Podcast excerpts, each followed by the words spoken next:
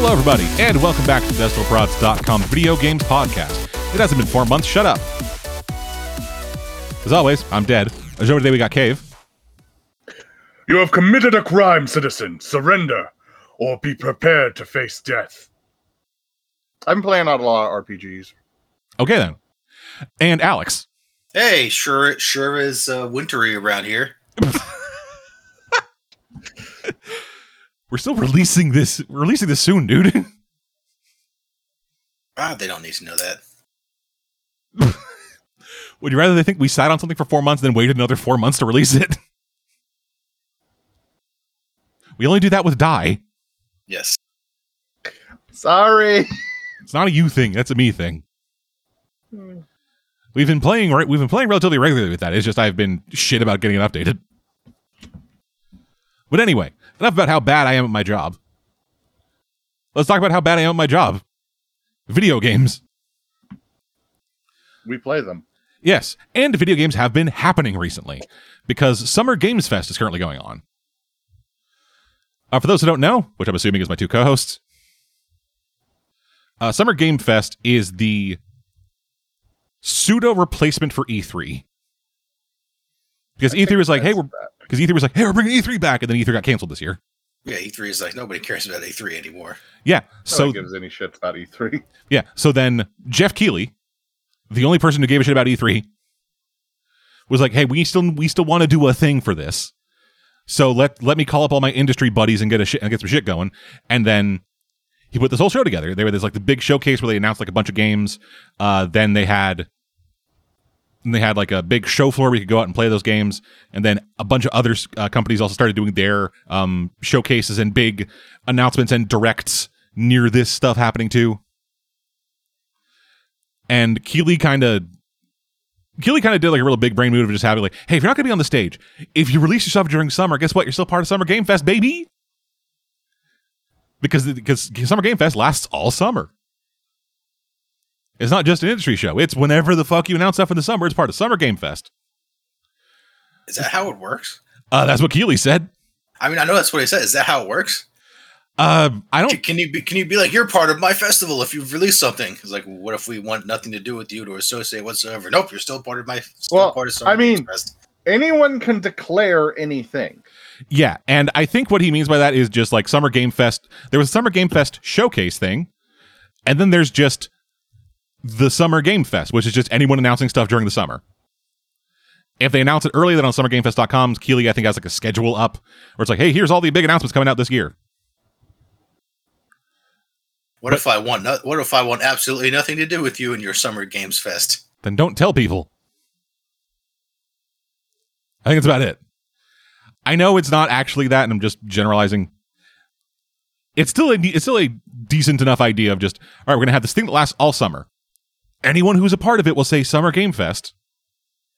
That way we keep the name going, and then we'll be the next big thing. We'll be the new E E3. I mean, that's actually not a bad idea. Yeah, and it's not like people. It's like the companies like it's not like the companies like showing up or like releasing stuff or releasing announcements during the summer have not- to be They're not paying for it, are they? No, they're they're paying to go like in the showcase and on the show floor. Yeah. But you know, not everyone's doing that. Like Devolver still does their weird fucking thing. Nintendo off in its own weird corner. They had they had their Nintendo Direct this month, where they announced a bunch of stuff. And let's get into some of that stuff because this is this is just going to be a fucking string of games that I'm going to be talking about. Uh, I figured just get this out of the way early because I don't know, don't want to end the show with just, hey, and here's a game that I thought you might care about, but you didn't. All right, cool. That's a, that's a bad note. Then show on. What up, up, up, up, goodbye. uh, so yeah, I watched a bunch of the press conferences, a lot of the showcases, and didn't take a single note because keep with the theme. I'm good at my job. Yeah, I mean, So if I you miss know some, what? Who need who needs notes? Yeah, so if I miss some stuff, sorry. Uh, but yeah, so let's start going through this. Um, in no particular order. Uh, there's gonna be a new Prince of Persia game, Prince of Persia: The Lost Crown. Uh, it's kind of it's gonna be um going back to its like side scrolling roots, but kind of going for a more Metroidvania style,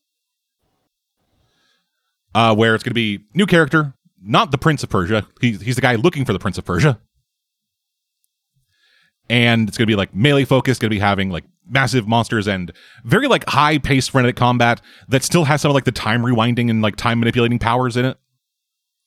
Because you know, Sands of Time was the biggest one, so they're obviously going to keep milking that. I was gonna say, wasn't that in the last one or the big one?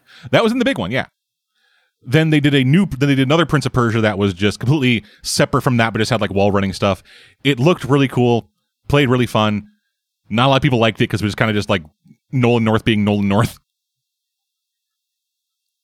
It just felt like it just felt like a modern game, which was starring Nolan North. Yeah, Uh, then I think they I think they released like one or two like smaller um side scrolling ones that kind of like I don't think I don't think it like went full Metroidvania, but it also didn't go like full cinematic platformer or whatever the fuck it, the original version of it was called. Where it's like, all right, I gotta get pixel perfect jumps, and if I don't do it, then I immediately die. But yeah, it looks really fucking sick. Like I mean, from like a gameplay perspective and just an art direction perspective, looks really cool. Like during the Ubisoft showcase, they showed off a bunch more of it. Uh, and it still it looked great. I can't fucking wait for that. Also, can't wait. Mortal Yeah. Kombat One.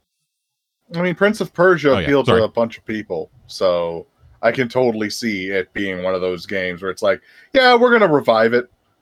It's just, uh, I hope they don't try and do a movie again. the movie was inoffensive. It was so bad. yeah, yeah. You know, that's the, the biggest fear of, of the Super Mario Brothers movie doing so well is that everyone's gonna be like, yeah, video game movies. That's what's we could now." try those again, right? Just like DC has done uh, since Marvel became big again. Yeah. DC. But I anyway. used to like you. Speaking of reboots, Mortal Kombat 1. That was already previously announced. But we got to see but we got to see some gameplay of it as well as uh, a as well as one of the new mechanics in it. Because the game is now kind of a kind of a team fighting thing. Because you have assist characters. So it's Capcom. I'm gonna say so. So it's Marvel versus Capcom. A little bit. yeah, 'Cause they were so like, well, they're not they're not doing those anymore, so we can jump in. Well, it still it still feels like Mortal Kombat. It still has like the Mortal Kombat uh combo style and their fucking over the top ridiculous brutality. But now you can do that brutality with a buddy with the cameo system. Cameo spelled with a K. Of course. course. I mean, it's Mortal K- K- K- Kombat. Oh yeah, so you pick your primary fighter and then you pick a cameo fighter. And then you'll be able to summon the cameo to do like special moves. You'll be able to like do combo X-ray and combo fatalities. I think the one Man, they showed if, off. I, if I could, if I was any good at fighting games, I'd be so hyped. Yeah, I think the one- I fucking love watching that shit, but I cannot play fighting games to save my life. Yes, I was I was not able to do a single fatality when I played Mortal Kombat as a kid. Same. yeah, Mortal Kombat as a kid was unforgiving. They've gotten a bit more user friendly, and now combos are now combos still require a little bit of skill, but they also have just the option to just auto combo. Just yeah, I put it on baby mode and I hit a button and it just did the thing for me. It looked cool. God, I would love to play that game. you guys can insult me all you want out there, but I'm not playing Mortal Kombat to get good. I don't play video games to be that guy like, yeah, I executed a super skill, and now I know that I will rule this world because I'm the best at this game. No, I want to be like, ha, big guy blew other guy up. yeah, Cave does not know the meaning of iframes. I do. I'm just never going to be able to do them. You'll never be able to exploit them. You do them because iframes just are automatically happen. The worst part is you play online now, so when somebody beats you and like mocks you, you can't really do anything about it. Yeah, it's just some fucking. Yeah, fucking because if you if you auto quit, then you get banned from the game because you're you're ru- you're ruining people's win loss ratios or some shit. I, I mean, at least back when you're playing with your friends on the couch, if they get become if they are too sore a winner, you can always just smack them. yeah, Which I did regularly Yeah. yeah.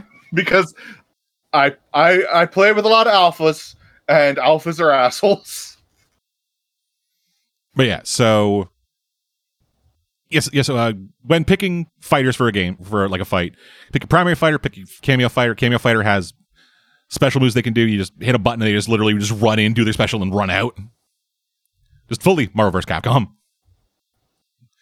Uh, and combo uh, fatalities. I believe in the com in like the gameplay trailer they showed, they showed a like tr- they showed a fight between uh well showed a fight with Scorpion and a cameo from Sub Zero. And Sub Zero froze a dude, ripped his spine out, and then and then the Scorpion set him on fire. It was ridiculous. It was bloody and violent, and it was Mortal Kombat, baby, and it looked great. That's awesome. Yeah. And honestly, knowing there's a baby mode, I might try and get my hands on a used copy of one of the more modern Mortal Kombat so that I can try them. Yeah, I don't remember if it's like full baby mode. I know that like there's an easy mode, and then you can also just hit one button to auto do your uh, fatality. But again, the fatalities aren't that hard. Like old fatalities, you had a second to do them. Now you have like ten. Yeah, well, the problem wasn't the uh the time because I got used to putting in cheat codes when I was a kid, and you have like a millisecond to get those button presses perfect, and it's like a seven button combo. But like it was the I can't I could never get the stick to move the way the game wanted me to flick the stick Use a D-pad. before Like that's gonna make that's gonna make things for you, specifically for Mortal Kombat, way easier. D-pad. I didn't it, it always showed a stick. Yeah, show to stick because like people use fuck, fucking arcade sticks, but you can use a controller and use the D-pad. That would probably make the game playable to me. Like straight up, Mortal Kombat is the easiest to port over to fucking console and like controller because all they care about is just cardinal directions. They don't do diagonals. Yeah, the, I would lose every time in those in, in Mortal Kombat or games like it because like they would just start they would just start infinite comboing me and then get me with a finisher. Meanwhile, I've beaten them near to death, but because they lucked into that combo, ah, you could have used I could have used the D pad to pull off the finishers or some shit. Yeah. Ah. It, it doesn't work. Now super, I know. It doesn't work super well for like Street Fighter because that requires like a lot of diagonals. Like like Japanese fighting games, you're gonna have a rough time with. Mortal Kombat, you'll be golden. But yeah, uh, yeah. Also, Mortal Kombat One story mode, like Mortal Kombat and, and NetherRealms have always been big on their story modes, like since MK9. This is a weird one in that it's a reboot and a sequel because at the end of Mortal Kombat 11, the universe reset. Hasn't that happened a lot in their story? Uh, this is the second time it's happened, I believe. I'm gonna be like, wait, because I remember, it's, it's like I said, everyone, everyone dies. Yeah, in reset. yeah in yeah like I think like MK like one through eight didn't have a story but had a story, you know, like a fighting game. Mm-hmm. Then you get The to M- best way. yeah, then you get to MK9, and they and then they kind of revolutionized the fighting game thing with the new story mode, where you were essentially like rotated through fighters doing a full story that just occasionally got interrupted by fighting, and people genuinely loved it. I fucking loved it. It was great. And so with MK9, it was far in the future. Fucking Shao Kahn or whatever comes back, kills everyone. So Raiden sends his memories back in time to his younger self at the first Mortal Kombat tournament. And then MK9 through 11 happens. At the end of 11, Liu Kang beats up the god of time You don't want to make me Luke angry. and then becomes the god of fire as the universe resets. Now with MK1, Liu Kang is now in the position of Raiden. Scorpion and Sub Zero are now in the Liu Kang and Kung Lao positions. And then everyone else just kind of like rotates around that in weird, interesting ways. I'm looking forward to that. Like that seems that seems the most part like that to me is the most interesting part of this, I think. Just seeing how their story is going to unfold because their stories have never been particularly amazing, but they've been way better than they have any right to be. Especially for a fucking fighting game. But yeah, I'm interested to see that, and I'll be seeing that, hopefully, maybe, September 19th, 2023. I also say that new Prince of Persia is coming out January 18th, 2024. Uh, also, so next up, uh, new Sonic 2D Sonic, uh, Sonic Superstars. Eh, fuck, it's fucking Sonic. I was about to say, do we care? Yeah, we don't. Here's the thing that I'm surprisingly caring about, though, and I have no fucking idea why. Um, Lies of P. This is a thing that was announced previously, but like got shown off at um, Summer Game Fest. It's a Soulsborne style game, so like you know Dark Souls, Bloodborne, all that. But you're playing So as never play. Pinocchio. What? Yeah, Lies of P is Lies of Pinocchio. Okay. I don't know, man. You're like in a like steampunk gothic fucking uh city of city of Krat. You have a parry system involving a, involving an umbrella. There's a whale submarine instead of like the, or instead of the horrible dogfish. It's just a submarine. Can, can we go back to your Pinocchio? Yeah, I don't know, dude. You're Pinocchio. Do you There's go to Pleasure Island. I don't know. I don't think so. I, they haven't shown it off if, the, if you go there. I think because it's you know with Soulsborne, it's going to be like one city, but it's going to be like this massive labyrinthine city. I don't know. There's a demo out now. I haven't played it yet. Yeah, that's also coming out in September. But it's weird. Like, fuck, did you know? Like, currently out, I believe. Either currently out or about to come out. There is an Ebenezer Scrooge Metroidvania. What the fuck? And also, they made Ebenezer Scrooge in the color scheme of Scrooge McDuck. That's awesome. Yeah, blue coat, big red scarf. I'm gonna be. Is this because they're all like uh, not copyrighted? Probably, yeah, that's probably why it is. So, so, so they're making all they're making all these these weird games. Yeah. And what's even weirder about the fucking uh the fucking Ebenezer Scrooge Metroidvania thing, the way it works is Scrooge is able to summon ghosts.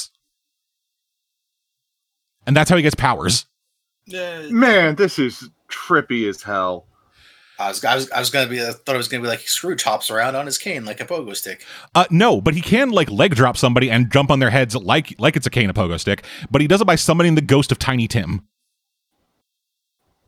Not Tiny Tim. Yeah, like anytime Scrooge does something, like a ghost will show up, and then it will either be like him overlaid with the ghost, or it will be like the ghost doing something that affects him. Like you want to fucking teleport through this gate, that's a ghost. You want to stomp with this enemy, that's a ghost. It looks pretty. It looks kind of interesting, Yeah, I can I can understand why. and Like, this has at least piqued my interest.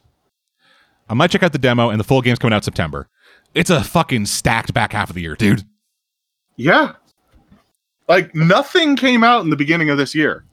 Yeah, and then just everything. Now, like, like we got Starfield coming. We got this weird shit. Yeah, we'll talk about Starfield.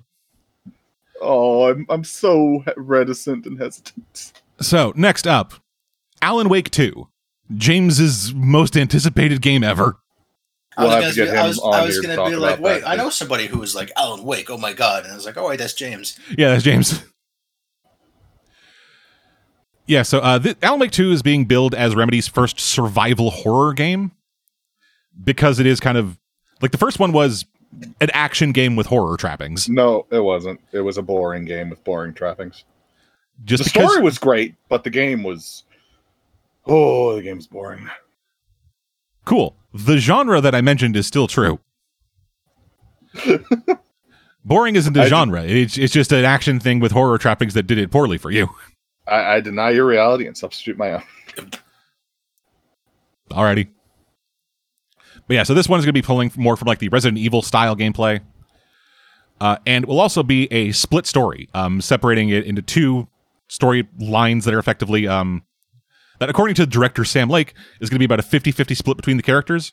Uh, one, one game, one thing being, you know, Alan Wake. Shocking.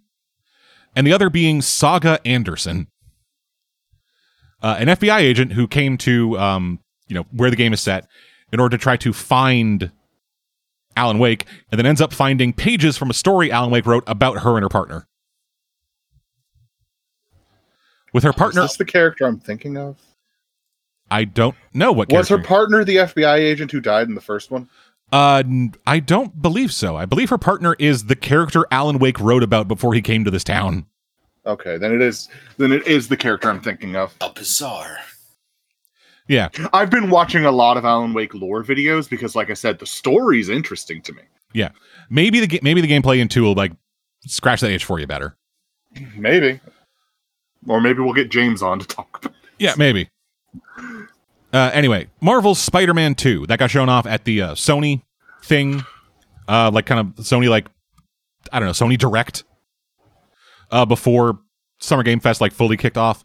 But we got to see a bit more of it here, and yeah, it is it's Kraven the Hunter, baby. Let's go. Also Venom. 30 minute long rant about why Kraven is worthless. Yeah, but hey, they're doing Venom. I, I, I've subjected both of them to that rant before, so Yeah. I'm not going to do it again. Yeah, so uh, it's gonna be like from the looks of it, it's gonna be like swapping out in between like playing as Peter and playing as Miles, because uh, it's a thing that annoys me. Miles being Spider-Man happened in a universe where Spider-Man died. He did come over to the mainline universe and, be- and continued being Spider Man, though. Yeah, because they destroyed his entire universe. Yes, Secret Wars happened, and then the Ultimate Universe died, and then Miles ended up in the mainline universe still as Spider-Man with no new explanation as to why he's Spider-Man.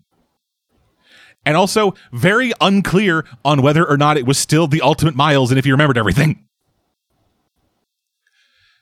And so now every version of Miles that isn't from fucking Spider-Verse has a Peter Parker running around, and I'm like, okay, is th- is this Ultimate Miles? Is this fucking a new Miles? Did Miles get the fucking?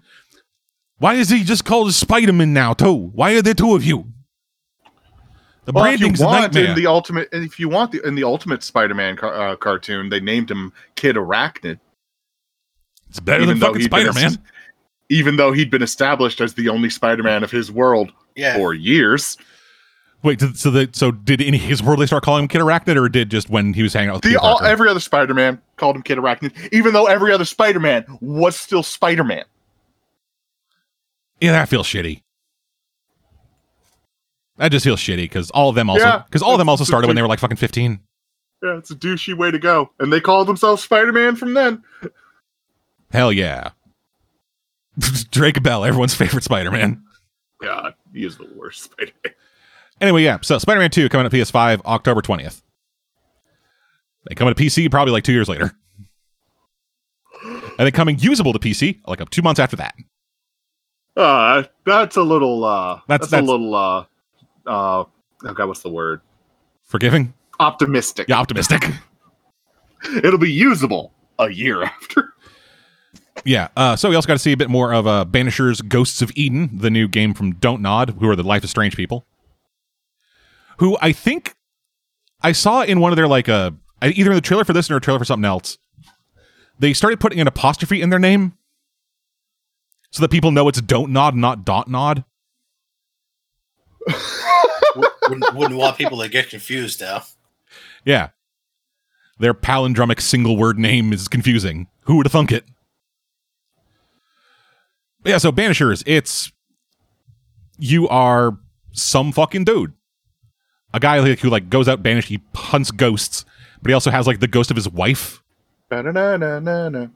Kinda. Like he has like also has like the ghost of his wife following him around that helps him hunt ghosts. It looks neat. We don't know a lot about it, but it looks interesting. Uh, also, we got two new Like a Dragon games coming. These this is the Yakuza games. Uh, like a Dragon Gaiden, the man who I still erased his name. Beat Yakuza One. You, you do. It's good. like I, I've enjoyed what I played. I just got distracted by the pocket car racing. yeah, fair enough. I got to talk about that too a lot. But yeah, so uh, like a Dragon Gaiden, the man who erased his name. It's a spin-off title, kind of taking place in between Yakuza six and eight, uh, where it's just kind of Kiryu hiding under a false name as a security guard, which will, which this will also take like Yakuza back, like like a dragon, I guess, back to like its beat 'em up routes, roots. But then we also got the reveal of like a dragon, um, infinite wealth, the eighth mainline Yak, eighth mainline like a dragon game, and our second one with our good old dipshit boy Kas, uh, I- Ichiban. Kasuga Ichiban, I believe is his name. My That's the favorite guy who was obsessed with Dragon Quest. Yes. So it, it turned the game into a Dragon Quest style game. Yes. Yeah, the I want to play those, but I refuse to play the like fifth, sixth game, seventh game in the series before I finished at least the first few. Hey, you don't gotta. Don't worry about it. It doesn't matter. Dead, we've covered this. Yeah, it's I'm just- insane. It's just a thing. Watch a fucking playthrough then. I actually might at this point. Yeah, and also Support your local Let's Players. yeah, like us. More Danganronpa coming soon. And if you're interested in uh Die, I mean, we've got more of it. Yeah, it's coming, baby. Please advertise it to your friends, family, loved ones, people who hate you, everybody.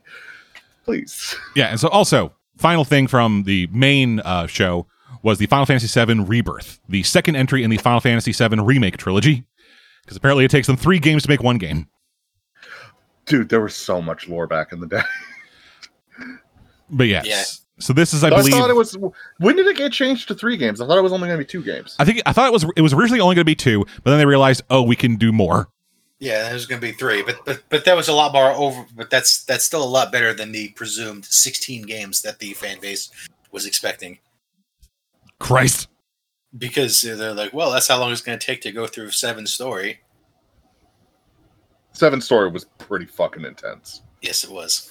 But yeah, so Final Fantasy VII Rebirth will be coming out um, in early 2024 for PS5, and I believe it's going to be, I believe it's, I believe it's like in terms of relation to the original game. This starts like when the when like the world opens up. Yes, it does. Okay, I have never played Final Fantasy VII. Uh, the the implica- the implication from what the trailer shows is that the game is going to go from when the open wo- when the world opens up, which is three three to five hours into the game, depending on In the original game, in the original game. because the Yeah. first the first game in the remake is the full game. Yeah, Boy, how howdy, is it a lot of game too. Yeah. And also, stupid fucking thing that happened.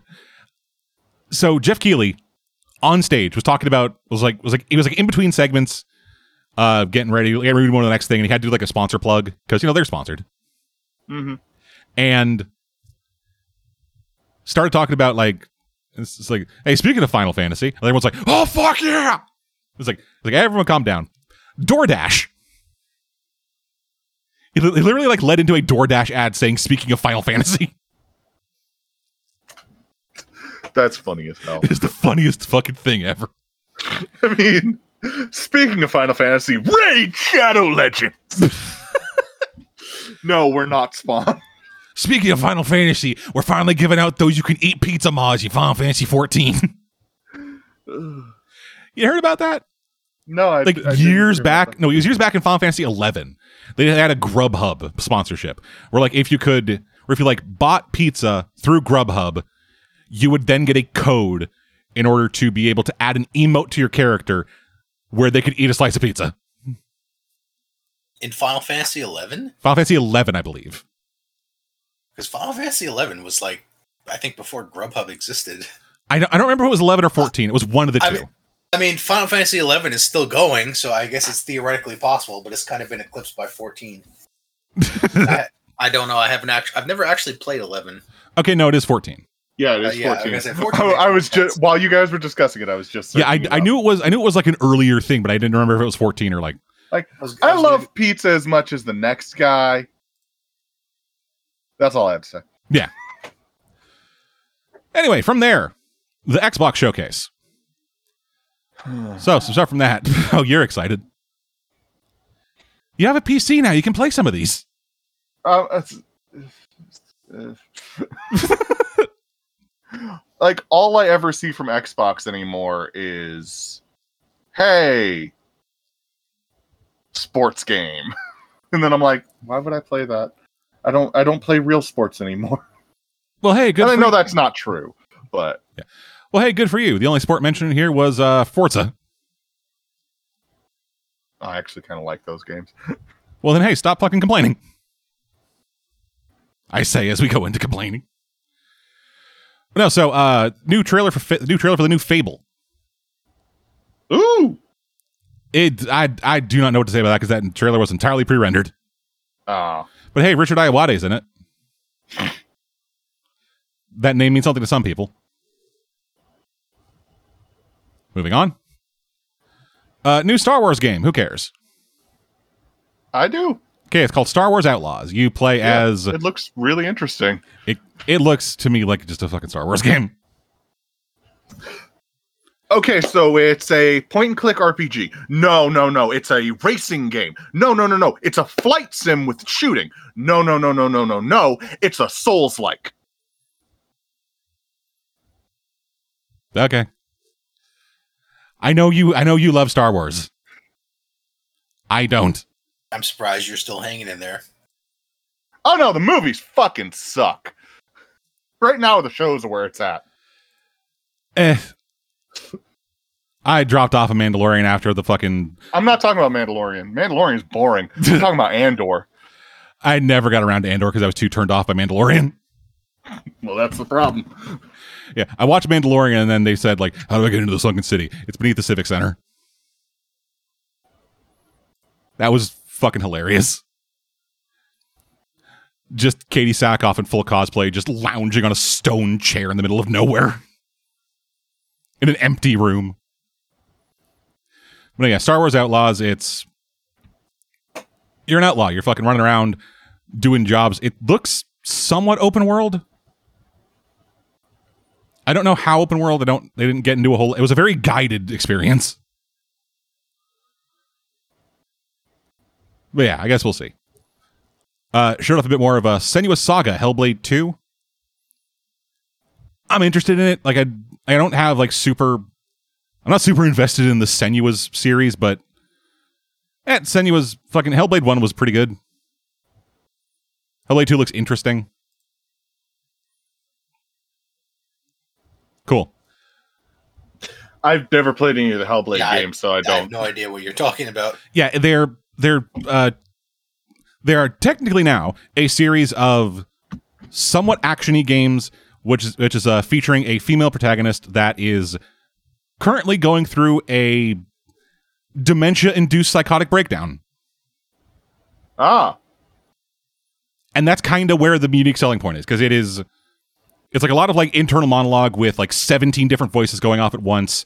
Minor hallucinations happening here and there. They got like a person who really knows about like dementia and the way it like manifests in the way it like manifests in people and had them serve as like a creative consultant on making sure they showed dementia or whatever the condition is accurately. Well as accurately as they can in a video game. It was interesting. Gameplay was fine. Nothing egregious, but nothing to write home about either. honestly, I'll take that these days Yeah. because it's usually either it's fine or it's a broken mess. Yeah. Uh, they showed off a bit of Avowed, uh, which is a new um, first person RPG coming from Obsidian. Don't have much to say about it.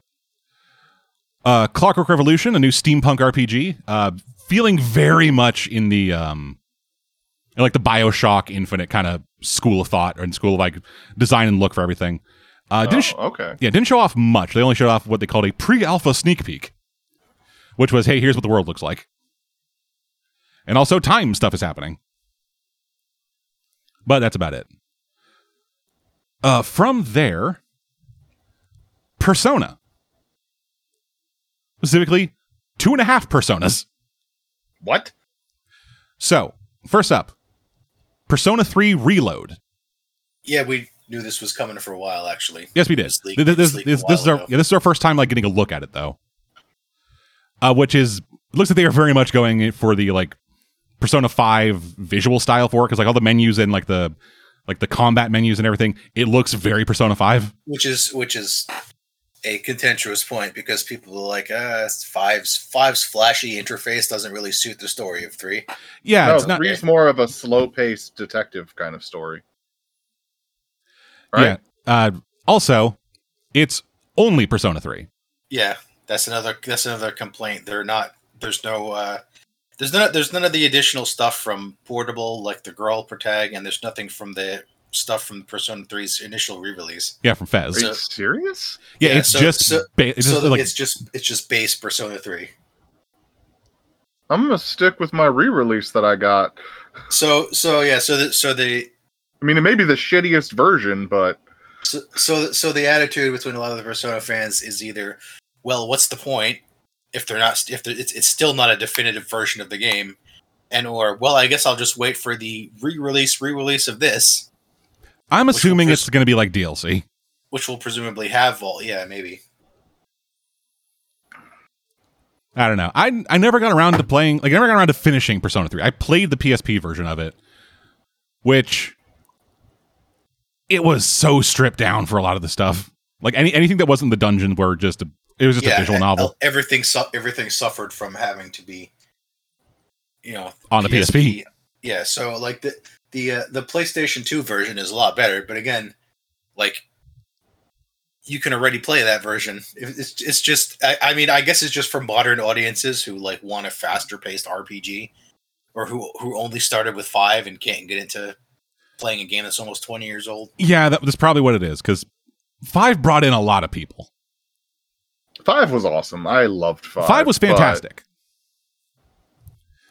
Yeah, five was fantastic. I want to play five Royal. Oh, it's so good. It's so good. Yeah, I also want to play the Persona Five fucking Dynasty Warriors game. I have yet to. I own that already, but I have yet to actually play that. like I got it as a freebie. Yeah. So I was like, I'll play that, and I haven't have yet to. But yeah, so that's coming out in uh, early 2024. The second Persona thing is Persona 5 Tactica. Oh Yes. lord. The, yes, that uh, was that was a what the what the f- Yes, was the uh, Chibi Tactics version with Persona 5 characters. Uh, no. I believe that, I, I believe the other one was like Persona Q. Uh, th- yeah, per- there's Persona Q and Persona Q2, which were like a skin of Etrian Odyssey, Yeah. My love. My, my my wife loves those. use, use, using chibi uh, Persona characters. My my wife adores those games. but it was character. Well, the first game was just three and four, and then the second game was five, three, and four. Mostly five because three and four kind of are played out course. at that point. my wife also adores Etrian Odyssey. So Uh, Yeah. like, Yeah, so this seems to be the same kind of thing as that. yeah, basically, it's like your team has been your team has has been uh, mysteriously transported from almost at the end of the game to this fantasy world where they have to get out of it. Yep, now go do stuff. Woo! Well, yeah. save the wild. and it's still just the t- it's still just the crew from their vanilla game. Yep. Although they have they have confirmed that Akechi and uh, Kasumi will be added as DLC, which uh, kind of I mean so frustrating. s- I mean it sucks, but I suppose it's better than Strikers where they just weren't in it, in it at all, and they were just like, Yeah. yeah, no, They're not coming in. yeah, they're, Yeah, yeah, fuck no, they're they're not coming. We didn't we didn't that was done by another team. We don't care about that game. And then the final half Persona thing Metaphor ReFantazio. Oh, I was I was just about to bring that up. Okay, the fuck is that? So, Uh, it's Pers- it's Persona Six, except it's not not. Persona. Yeah, What? so so it is so it is a new RPG coming from uh, Katsura Hashino, the director of 3, 4 and 5, Yes. and it's more traditional fantasy at least in time period. Okay, I can get behind this. Yeah. Um. Apparently, uh, the, in like a, a statement from Hashino, when I think about the themes explored in past SMT and Persona games, the story always tie back to how people should live their lives in the present day. That was an idea we really wanted to capture here too. So, rather unabashedly, we decided on Metaphor as the title for the game. Uh, with uh, with the direct with Hashino also saying that Atlus wants Metaphor to be a third pillar RPG for the company alongside Persona and SMT. I'm gonna play the shit out of that. Yeah, of course we are. gonna- I, I was gonna say it look it looks really good. It looks really I'm good. gonna The name is the really shit stupid. out of that. It looks it looks great. It looks like it looks like Persona. It is an awful fucking name. Yeah. Literally every single person I saw who read that name was immediately confused. Just, what the fuck am I looking at? Anyway, This is the, and this is the reason we haven't had Persona Six yet because everybody's been working on this yeah, Persona Five Royal isn't that far back. for the last No, uh, no, but I I'm mean, gonna play me some Persona Five after we're done here. no, but I mean, the ri- the original Persona Five came out in like 2016. You guys have inspired me to play replay Persona Five. I'm just, I'm, I'm just saying. Uh, you really had to Persona twist your arm to get it. I'm just yeah, saying, you did. I'm just saying, Persona Four came out a year after Persona Three, so like these long gaps. Yeah, are- but it also came out in an era where you could make a video game in a year, like somewhat realistically, and not have it be a hot garbage fire. yeah, we need to get back to that. Well, I feel like feel like that getting back to that is, getting back to that is getting back to way more crunch. Yeah, getting back to that is getting back to just never treat your workers well. Yeah, no, That's what that is. yeah, beat the fuck out of them, and also let's maybe remove all this downloadable stuff because then we will then we won't have the incentive to just release everything downloadable when we finish the game. Well, finish. When we can play through one level of the game without it fucking just bricking our computer, that's when we know it's done. What about the other levels? Fuck you. They'll get there. We'll get them there eventually. It's called patching. Yeah. Don't you guys have internet? that's fucking Some people don't. that Blizzard fucking that BlizzCon keynote thing was the most fucking. I still think about that sometimes. Yeah, I just got mad. That's why I just was silent. I was just mad. It just doesn't make any sense to be mad, but I was. I was just angry. Yeah. So, uh, also shown off at Xbox, then kind of furthered on in the Capcom uh, thing. Uh, Kunitsu-Gami, Path of the Goddess.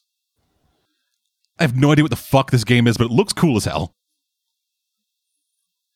It's like this, uh, it's like a third-person melee action combat thing that has like strategy elements into it, um, and it's a lot of just like very interestingly designed Japanese classical monsters. Like, I'm gonna send you an image. Uh, that just kind of screenshot from the trailer. It's like, Oh, that is so cool. right? It looks really fucking cool, and like the gameplay of itself looked looked also pretty solid. I can't remember what people were excited about thinking it was before the title got dropped, but no, it just looks like a new IP that looks interesting. But old IP stuff. Um, show off a bit more about Ghost Trick, uh, the remake of that. Uh, the remaster of Ghost Trick, Phantom Detective, coming to Switch, Xbox One, PS4, PC, and that's it on June 30th, so next Friday. At time of recording, I know some people who are super hyped for that. I'm super hyped for that. Well, I already have it on the uh, iPad. I still have the old version. Yeah, I don't. Yeah, it's, ar- so, it's so much fun. yeah. Around the time the game was coming out, I had already sold my third DS at that point, and I've Dad always sells his uh, gaming stuff so he can buy food. Yeah. Help us, please. yeah, and I also uh never owned Apple products. Pretty much I mean, since I, I mean, I, c- I could give you my crappy old DS if you want. nah, I'm good. Just ship it up to Canada. Yeah, no, I, don't feel Think, I don't think. I don't think you'll be able to sell it for much. it would also be more economical to just buy a new, a brand new inbox old thing than it is than it would be for you to ship it. Probably. Yeah, shipping to Canada is expensive. It's a nightmare. But yeah, so getting getting this out on PC, I might actually get a chance to play it. I fucking love the Ace Attorney games, even the ludicrous awful ones. So anything new Shu Takumi, I'm fucking down for, even if it is like a decade old. And speaking of more Shu Takumi, um, Apollo Justice, Ace, the Ace Attorney Apollo Justice trilogy is getting a thing. Ooh, I haven't gotten to play those yet because they were on a system that I didn't have anymore when they came out. Yeah, so it'll be Apollo Justice Ace Attorney, Phoenix Wright Ace Attorney Dual Destinies, and Phoenix Wright Ace Attorney Spirit of Justice. Uh, all getting um, redone and re released on the Switch, PS4, Xbox One, and PC for early 2024. Also, apparently translating into seven languages. Well, that's nice. Give more people an option to understand why Edgeworth is everyone's bay. I hate you. you choose to be my friend. I do. But yeah, and they also showed off a bunch of uh, some more Dragon's Dogma 2. Which, hey, that looks like Dragon's Dogma. It looks like a Japanese take on Western fantasy and kind of janky. Yeah. That's a pretty accurate description of Dragon's Dogma. Yeah. Uh, and then Ubisoft had a thing. Apparently, they're still making Avatar games. And I mean Avatar. The last Airbender or James the Cameron. Blue People. Okay. Yeah, Blue Cat people. Because yeah, they have Avatar um, Frontiers of Pandora, which based on the gameplay trailer, I think that's just a Far Cry with blue people. Oh, so it might actually be fun, unlike all of the other Avatar games. Uh, it might be. Uh, depends on how sick of the Far Cry uh, thing you are. Marginally. Like, did you like? Did you think of playing Far Cry Six? Yes, because it, I got a free copy. Okay, if you get a free copy of this, you might think about playing it. Well, I I've, I recently replayed Far Cry 4 and then remembered why I hated Far Cry 4. Hey, guys, when you make a video game, don't make me the villain. I feel like that's an exclusively you thing.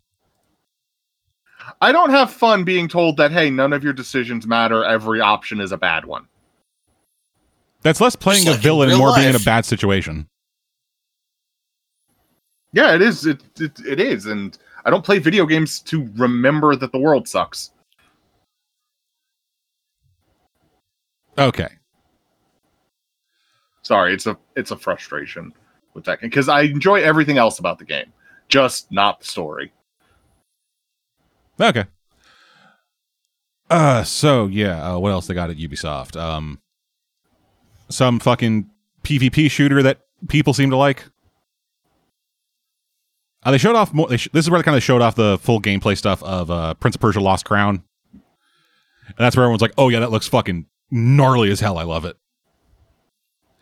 Uh, the Division is apparently still a name people care about. Really? Yeah. Huh. Uh, with uh, the Division Resurgence being shown off here, a mobile spin-off. Uh, Yeah, uh, Skull and Bones, they reminded us that still exists. For those who don't remember, which I'm assuming from the lack of responses, you guys, uh, Skull of Bones is the. So you remember in so remember in um, Assassin's Creed 4, all of, like the pirate ship stuff. mm-hmm. Take that, make it its own game. That's Skull and Bones. Oh, that'll be great. Because the Yeah. pirate ship stuff was the best part gonna of say, people like Assassin's the Creed 4. people like the pirates, the pirate ship stuff. Yeah, people. It I was love the, the pirate ship stuff. part of that game. Yeah, and people have been interested in Skull and Bones since they announced it. I think like f- fucking like seven years ago. Ah, they're probably just waiting on a better engine to make water. No, I don't think so. I think they're just dragging their ass because like they have an in-house engine. Oh yeah, so the game began development in 2013. So 10 years ago. Fucking Christ. I think at that point, like, it yeah, just, be- I think, yeah, I think with like that development, people just started joking that uh, Black Flag, like, sorry, that Skull and Bones is like vaporware at this point. I mean, the same thing happened to Duke Nukem. this, this is another Duke Nukem forever. Oh, You're not being favorably compared, people. Good Lord. That's not a good sign. But yeah, so they are going to be having a closed beta this August. Uh, to like, I guess, stress test things, and it is currently set for release during the 2023 2024 fiscal year. With uh with a release plan for uh, PlayStation 5, Xbox Series X and S, Windows, and Amazon Luna. Uh, the Amazon. fuck is Amazon Luna? It is a cloud gaming platform hosted by Amazon. Lord. Yeah, a version was apparently also planned for Stadia, but then that got shut down. So They're taking over everything. Soon we No, soon we'll- don't yeah. don't worry, it won't be any good. yeah, it's cloud gaming. For those who don't know what cloud gaming is, someone else has a Good. someone else has a computer that that they then stream to you, with all the latency that comes with streaming information to, across the internet. Uh, Assassin's Creed stuff. I got a bunch of that. I got Assassin's Creed Nexus, which is like their weird VR thing. I don't know. VR, I can never I can never believe that VR is serious. I can never believe VR is an actual step forward in any capacity. I've played it. Currently, it's not. Like it just seems like a gimmick. Currently, it is.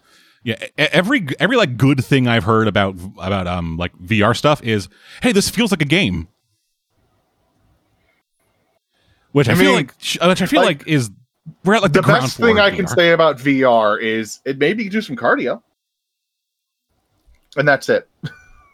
Yeah, but like if I wanted if I wanted cardio, I'd just get like Switch Ring Fitness or whatever. I've been debating getting that actually. And then if I get that, I'll also have the other games on the Switch. Yep, I wait. I won't deny it. I wasted money on VR. Yeah. Was it fun? Especially, yes, what I played was fun, oh, okay. but basically, um, I should have gotten the version that connects to the computer instead of the standalone version. Yeah. because like I was told that I could do everything on that version on the standalone version that I could on the console on the plug-in version, but it's not true. and you believed the marketing. I, I, I didn't believe the marketing. I believed the fucking guy who seemed like a decent soul and turned out to be a lying bastard. I Because I, think, was told that by a guy in the store. yeah, that guy's just marketing. Fucking hate him. Like he, he was try- he was trying to get a fucking sale out of you, dude. I wasted money. They're like vultures. Yeah. Uh, so yeah, so they got that, and they also got Assassin's Creed codenamed Jade, which is the new mobile game coming out. So if I guess if you like mobile Assassin's Creed, uh oh fuck, Does anyone? I don't know. There's a thing I wanted to mention. I fucking forgot about it as part of like the part of all this. It was mentioned during the um, Microsoft thing. It's called South of Midnight. It's a it's a game uh, from Compulsion, who are the We Happy Few people. Oh, Yeah, and it is a like deep South lore kind of thing where No. like I know you're from the deep South, but I'm from Canada. Yeah. Everyone else, you guys feel free to enjoy. I have to live with it. yeah, it's like I started out with like this like woman uh coming up coming up like coming like like a dude playing an acoustic guitar and the dude was like giant and had like half his face fucked off and like this massive monster appeared behind her. I have no idea what the fuck the game is about, but the visual style is kind of what sold me on it. Because it it looks like the like the models for the characters are either like clay based or like wood carved based. Then it had like the animating on twos thing that the uh, Spider-Man movie does. Mm. So it looked really fucking cool. But I have, but again, no idea what the game's going to be because all we saw was the CG trailer. And We Happy Few took a few years to be playable. hmm So, you know, tempered expectations, but still, like, I'm interested to see where they go with that. And then Nintendo also recently had their uh, Nintendo Direct, which, from what I remember of that, was new Super Mario Brothers uh, platformer, Super Mario Wonder, where you can turn into an elephant. Yes, I saw the Elephant Mario. Yeah, and everyone freaking the fuck out about that. I'm assuming there's I'm assuming there's I'm assuming there's a non-zero number of videos of people seeing that happen, them pausing the video and sniffing his feet. Probably. What? What? People like sniffing feet Why? Why are why? Why are because people? the internet has allowed people to be horny on main. And they are using that opportunity. Uh, there's also going to be a full remake of Super Mario RPG from the Super yes, Nintendo. Yes, yes, yes. I was, so a happy. fucking I was- Lee. I was so happy when I saw that. Yeah, that is the most excited I've heard you guys maybe ever. Super Mario RPG was one of the best Mario RPGs. It was also the first one. Yeah, it was the, it was the first RPG I ever played. And I honestly didn't think we were ever going to see anything like it again. I was like, but if yes, they're remaking it, that might means we that means like, oh yeah, yes, it is. so That good. that means uh, this, I Square and, and Nintendo are. I mean, they were already kind of friends before, but it's like, yeah, we'll see Geno and Mallow again. Yay! Yeah, from what we yeah I from mean, what it's, we uh, it's not Super Mario RPG without Geno and Mallow. yeah. So from from what was shown, Seems like it's gonna be full remake, ground up. Um, it's gonna have uh, it's gonna have like a 3D graphics and some 3D movement, but the gameplay of it, like the actual like RPG elements, seems like it's just going to be the like isometric top down what that it was in the original. Good. That's what it should be. Except there seems to be some new uh, things that were implemented into the battle system, but still Uh-huh. Uh looks like it's going to be more or less close to the original. Yeah. Also, uh, Yoko Shimomura, who did the music for the original game, is also coming back with a fully newly arranged uh, soundtrack for this game. Fuck yes. So yeah. And that was the things I remember and were mentioned by other people from Summer Game Fest. Uh, oh, there's one more thing on Nintendo Direct. Oh, go which, ahead. I would, which I caught, but you guys probably wouldn't care. Uh, they're they're re, re they're re remaking Star Ocean 2 for some reason. Oh yeah, I I remembered seeing that. I remembered I remembered I mentioned I had a note of that, and then when I went back and looked at my I made a, I made a note of that in my head, then forgot about it. Which is They're re remake. Is there a cry for Star Ocean 2 remakes? Star well Star Ocean 2 is the most popular of the games, so Then I might have to try it. That's why it's it's it's weird because like it uses it uses the the same like kind of chibi sprites from the original PS1 version, but like over this really modern looking backdrop, which I guess is kind of what uh, some other Square Enix games have done lately. Yeah, that's that's kind of been their like new. It's kind of been their new like modern take on the old stuff with like um with like a uh, fucking what is it uh Octopath Traveler. Yeah, so It's a great fucking look. it do- does it does it looks pretty good. It works. So, but it was because they remade uh they remade Star Ocean one and then just kind of stopped.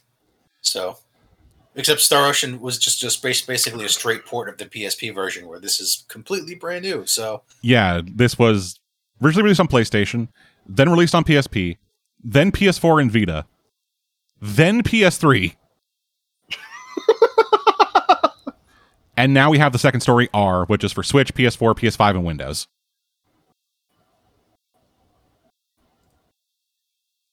I mean, I played it again. It's, it's a good game. I like it. I like Star Ocean two. There's there's a reason it's one of the most popular games. Is because it's It's a good game. it's yeah it's uh, it's arguably the game with the best story and characters. I will take your word for it. Yes. I'll probably play it. I might check it out. I've I've never like I said, I've never played Star Ocean thing, so maybe jumping into the second one will be a bad idea, but I don't care. No, I mean, it tells you all you need to know about the first one, and there's such a there's such a huge there's such a huge time jump between all of the games. So like, There's, there's a massive disconnect between each of the you- you games. basically You could any- really play any game in Yeah. the Star Ocean series. Is it like a Final Fantasy where it's like each is an independent story that has their, like similar themes throughout, but no, it's Yes. it, no, it does. Well, yeah, no, it does take place in the same universe, but so does just- all the Final Fantasy, argu- supposedly. well, okay, but I mean the same the same universe and the same planets, just like with hundreds of years between them.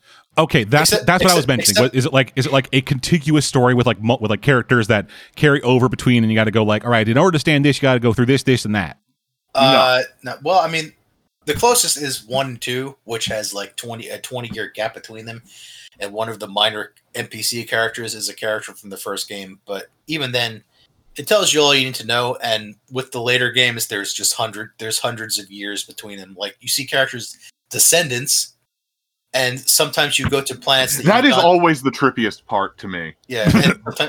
Sometimes you go to sometimes you go to planets like that you haven't been there in hundreds of years, and it's totally different. But like it's so fuck, it's not like the it's not like Final Fantasy, which just like takes place on totally separate planets with just you know recurring themes. But Yeah. still, you could basically play any game and not need to know too much about at a time. yeah, and fucking Production I.G worked on that game too. Oh fuck,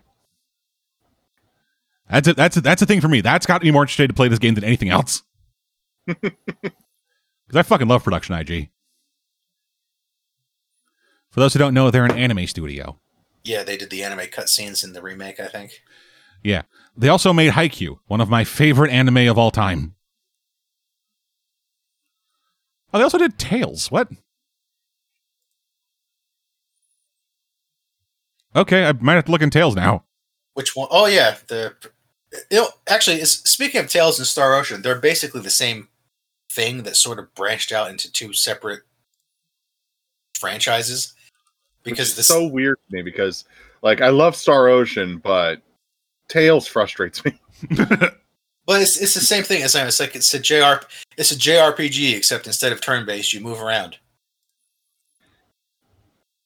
Well, alrighty then. battles the battle screens and but like I, f- I forget which one came first but like they basically they created the one game for the Super NES and then they had some falling out with their original creator so they went and made a different and they went they went and made another game on the Super NES neither of which came out in America by the way because Screw you! I'll make my own game with blackjack and hookers. Yeah, basically, basically, but it, was- it it had the same general like kind of look and theme to it with like, hey, there's voice acting, like not a lot, but you know, more than the average Super NES game had at the time.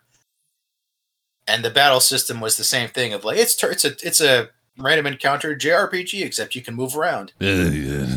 Yeah. Uh, in the uh, eh, like, there are random encounters in both games, if I remember still. But I mean, like, they, random, there's also monsters on map. it random. I mean, random encounters gradually got phased out, but like for the both initial games, they did have random encounters. Yeah. Yeah. Okay, what are the odds that they remove random encounters in the remakes? Honestly, probably since they're changing up the art style so much. Yeah, it could be. It might. I. I didn't. I can't actually. I couldn't actually tell from the video if uh, there there were random encounters or not. But Well, yeah, here's fucking hoping. Yeah. But since we got you talking so much, Alex, what have you been playing? What have I been playing? Well, wait, can we? There's Oh. one more thing I wanted to talk Uh, about that's be, been announced, but we didn't Oh. talk about it. Okay, Alright. Starfield. right, fucking Starfield. Yes, Starfield. I, don't I know what that is. Completely blanked on that. It's Skyrim slash Fallout in space Yeah, it's the newest. because uh, it's from Bethesda. oh, I think I saw that. yeah, it's the newest Bethesda RPG thing. It has been described by the people at Xbox as their biggest game ever, which I can only assume means it will be broken for three years. That's it. Yeah, Beth- Is that Bethesda- Xbox Bethesda's only? not not exactly uh, has a great track record. On Uh, stuff it like is that. Xbox and PC. Okay. That's how I'll play it PC. Yeah, Bethesda is owned by, I believe, Microsoft. Yeah, they're owned by Microsoft now, aren't they? Yeah. Forgot about that. Yeah, I think this might be their first like uh their first thing with like Xbox fully backing them like as a as an owner. So hopefully Yeah. that means they'll talk the company into releasing a finished game. Hmm, hopefully. Hopefully Microsoft is like, hey, yeah, no, you're not doing any of that releasing the buggiest thing ever and then patching it later because people love it anyway. I'm not 100% on that cuz they did just release Redfall, Very true. but I guess we'll see. But no, yeah, it it's been literally described by the fucking director as Skyrim in space. It is it is space as fuck. You are you are out in space. You're building your own spaceships. You are doing space stuff. You have grav drives. Apparently, I can't wait to see what they call lightsabers. apparently, I would just I just I, I just I pulled the Wikipedia page for it. I've just been reading through its stuff. Apparently, they originally intended this in 1994 after they acquired the rights to make a game based on Traveller. Oh God, no! Dad and I have been trying to play Traveller, and we gave up. yeah, nothing about the, the fuck up. nothing uh, wrong with the actual mechanics of the game. We just kept fucking up character creation and getting frustrated. we got so mad. Oh, and my characters. Well, it's all the big thing about Traveller character creation is it's all dice based, and with my dice luck, Dad was constantly like, "How the fuck is your character so good?" Yeah, his character like plus threes across the board. Mine like one plus two. And yeah, that got me frustrated. And then it was like just kept looking through, and it's like we're gonna flip like like nine different pages in different parts of the book. Is this that? And where does this go? And what what is this? How many skills do we have? Why is there nothing listing equipment properly?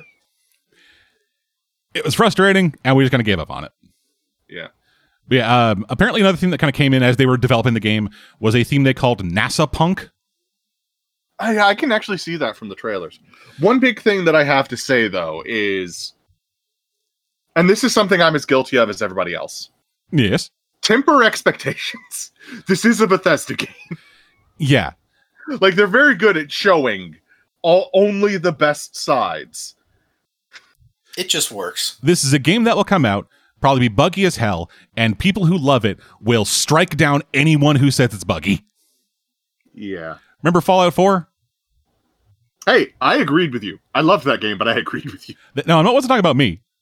I remember there was a fucking bit from Rooster Teeth on their Fallout sponsored podcast where they were all wearing Pip Boys talking about other reviewers mentioning that the game is buggy and saying they were doing it for attention. Yeah, that's that's just not true. The game is buggy as fuck. The game is very buggy. The game was a technical the technical game mess. is still a technical mess to this day. I Like I love it, but didn't they I, I remembering like with their dialogue system you know big part of the big part of the fucking fallout games dialogue didn't they fuck that up like royally by instead by instead of having like by instead of having the options with the fully listing out what you say it just has hey here's like a two word description of what you're going to say and then it, is that is that what you thought it was well, guess, guess what get I mean, not. I mean, not. Not always, but there were a couple of times when there uh, were a lot of instances in that game where it's like, Where- "Hey, where it's I like- want to say this. Why is it offensive? yeah well, that's then not what I said." yeah and then like fans had to mod in the fucking dialogue dialogue properly. Yes. man, it's it's two different it's two different camps with fucking it's two different extremes with fucking uh, mods. It's like on the one hand, fixing the game for the developer. On the other hand, hey, let's put in a mem let's put in that fucking submarine that exploded looking for the Titanic. Someone did that in GTA Online. Of course Wow. they did. uh, that, that, that's that guy works fast. Yeah, dude. That only happened like a Wait, couple. That only happened. Did it like, yesterday. explode or is it just missing? I think it imploded. No, no, no, no. They're they're like they're like it, yeah. They're like yeah. it pro- we're- They're like we we, fi- we figured it probably uh, was destroyed like when we heard the story, but we Yeah, had I- check. yeah, I think they found evidence of implosion. Oh Yeah. God, all those people. Also, I mean, th- I mean, I mean, they were like they pr- they probably they were probably just gone before they even realized what was going on. So it's not like they suffered. Well, they still suffocated to death. No, no, they imploded. Well, wasn't it was it full implosion or did they like run out of oxygen then it imploded? No, no, they're like they're like they're like based on this based on the stuff they saw. It seems like they just had a critical hull damage, and the ship just imploded in like seconds. They barely had any time to realize anything was wrong. Everything about this situation is a fucking nightmare.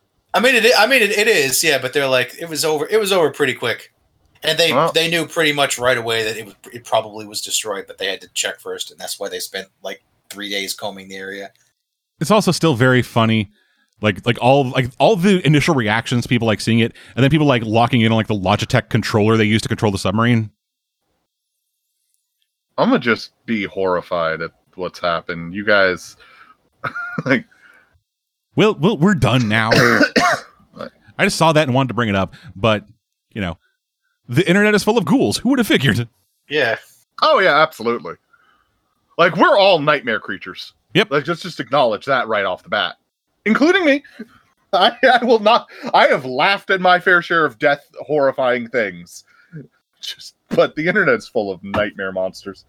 uh yep I mean, I'm not. I mean, I'm. I'm not gonna go. I'm not gonna go into that because that's a whole off-topic rant and not part of the podcast. But I mean, that sub was pretty poorly designed. Yeah, Oh it's yeah, all- no, I'm- absolutely. I'm, just, I'm just. I'm just gonna say that. Like the guy was kind of dumb to try and go down and with Yeah. that thing. let, But let- hey, yeah let's bolt everyone into this fucking unescapable steel tube you know, I mean, they knew the risks, so did they though they were pretty stupid They signed the waivers, so I'm going. I'm going to assume they knew the risks and just give them a. a toast anyway, to this isn't being- horrifying real world news. Yeah. Uh, this is video game. I, I So- just, I'll, I'll, ra- I'll, ra- I'll raise my glass to them taking one for the adventurer's spirit and move on. taking one for the adventurer's spirit Uh, what people used to do. I know, man. It's still, it's just a, it's a funny, it's a very funny sentence you just said. I, Moving on, Alex, what you been playing? all right, so uh, well, well, since it's been, it's been a while, so I got let me let me think of what I've been playing in the last how long however long it's been. All right, so Four in months. one of the in one of the Steam sales from a while back, uh, I ended up grabbing a bunch of games, specifically Final Fantasy eight and nine on Steam because Oh, Final Fantasy Nine is great. because I hadn't played them in years and my PlayStation no longer works. Eight is And a I- nightmare if and- you don't and I- know exactly what you're doing, though. And yeah, and I couldn't get them to emulate without looking like crap. So I decided, all right, I'll actually pay money for this. I'll pay money for one of the greatest RPG yeah, franchises yeah, like ever yeah, yeah, invented. like, yeah, yeah. I'll I'll fork over ten bucks for one of the greatest RPGs of all time. Two of, Yeah. apparently. I mean, it is okay. the story for eight is really interesting. The gameplay could have used some work. Yeah, I think we can agree on that. the hardest thing Nine, with eight- however, the hardest thing with eight. Uh, I guess we'll start with eight since that's yeah, first. That's first in line. Uh, yeah, the hardest thing with eight is the stupid level stuff where it's like, Yeah. hey, where if you know what you're doing, you could just break the game over your knee and make well, it's not that if you, if if if you know what you're doing, you could you could break the game over your knee without leveling, and if you level conventionally, the game actually gets harder if you level conventionally, you can just screw yourself. because the enemies scale with you. What did Yeah. I come back to? Uh, Final Fan- Fantasy Final VIII. Fantasy eight. The way to cheat Final Fantasy VIII is junctioning. If you learn about the junctioning system, you can become the most broken creature in all of existence. But if you play the game like a normal RPG, it gets insanely hard, insanely quick. So in in eight, the enemies scale with you, which mean eh, the the enemies scale with you, and the stats you get from level ups are not are not comparable to the stats to the stats enemies get from level up, because the, the game is about uh, the, it's basically you you draw magic spells from enemies, which are the usual Final Fantasy spells, and you can junction them to your stats. So the trick, the big trick, uh, if I remember correctly, is you never actually win a fight that you don't have to. Yeah, you just draw magic you- from every basically, enemy basically and you draw run ma- away. you draw magic and then you, you either draw magic and you run away or you use an attack which converts them to cards because you because you get because you get no experience from that and playing the side card game in Final Fantasy VIII is a great way to get lots of stuff because Yeah, it's My- so easy to break the game. God. I'm gonna have to get that game and replay it just because, Because- of how easy it is to break. because there, there's a there's a skill that lets you convert cards into useful things like magic or items or other such things like that. So It's also essential to get the Ultima gear. Yes, it is. so, but yeah, so so basically, this the the ideal strategy for Final Fantasy VIII is uh, turn everything into cards, get no experience, and then just junction your stats and fight at like level ten. Uh, So do I, you have to, however, So do you have to like actually get to level ten to do that, or is it just No, this that's kind that's kind of you can do it from level one, That's but level what you, ten is about what you're gonna get if you Yeah, play yeah, through level- the game. yeah, level, level ten is about what you're going to get if you fight the battles you can't escape from. Hmm which are there are a couple of them. I, however, uh, got careless and actually gained some levels. oh the so horror? now, so now Oh like, no, you're now still I'm- broken as hell. so now I'm like level thirty something, and I'm like, oh great, now yeah, but yeah, but now now you got to be like, oh great, now I gotta now I gotta grind the card game and spells to get junction to you know be comparable. And pl- plus, it's just it's just annoying if, if you don't want to like if if you just want to play through uh, like with, without being like oh it's a battle all right uh, draw draw draw okay strategically run away Yeah, if you want to play the game, if you want if you want to just actually play the game like an RPG like oh there's a battle kill it like if you want to play the game, the game sucks. Yeah. However, the remastered version gives you the option of, of having cheats like turning encounters off, oh, which I don't really like to do. yeah, because that's not fun. The point of an RPG is in part the encounters. You can you can speed up the game though, which helps. Okay, That's- that makes better. I'm gonna say, I'm gonna say that's the one cheat I I often leave on because like Yeah, I think I have Final Fantasy nine on Steam, but I don't think I have Final Fantasy ten. yeah there's there's there's so there there's encounter there's encounters off. There's your HP is filled to maximum and you can use limit breaks, which in most in Final Fantasy four I mean uh Final Fantasy eight to use limit breaks you have to be almost dead. Hmm And then the command Which will- also means if you're smart about it, you can Yeah. rig the system so you can constantly spam limit breaks. Yes, yes, you, you can rig, you can rig the system so your HP total is so much higher than your actual HP, it considers you almost dead. Oh, Final Fantasy VIII is by far the most broken Final Fantasy Yeah. game. yeah, it sounds bad. The story's good. The gameplay is not. The gameplay, yeah, the gameplay is is this. Yeah, the story is fairly interesting. It's it's it's the first Final Fantasy game to have characters that kind of look like actual people and not, you know, either chibi sprites or Final Fantasy VII's Lego people. Okay, so you mean like in the like actual like gameplay and not just like pre-rendered stuff?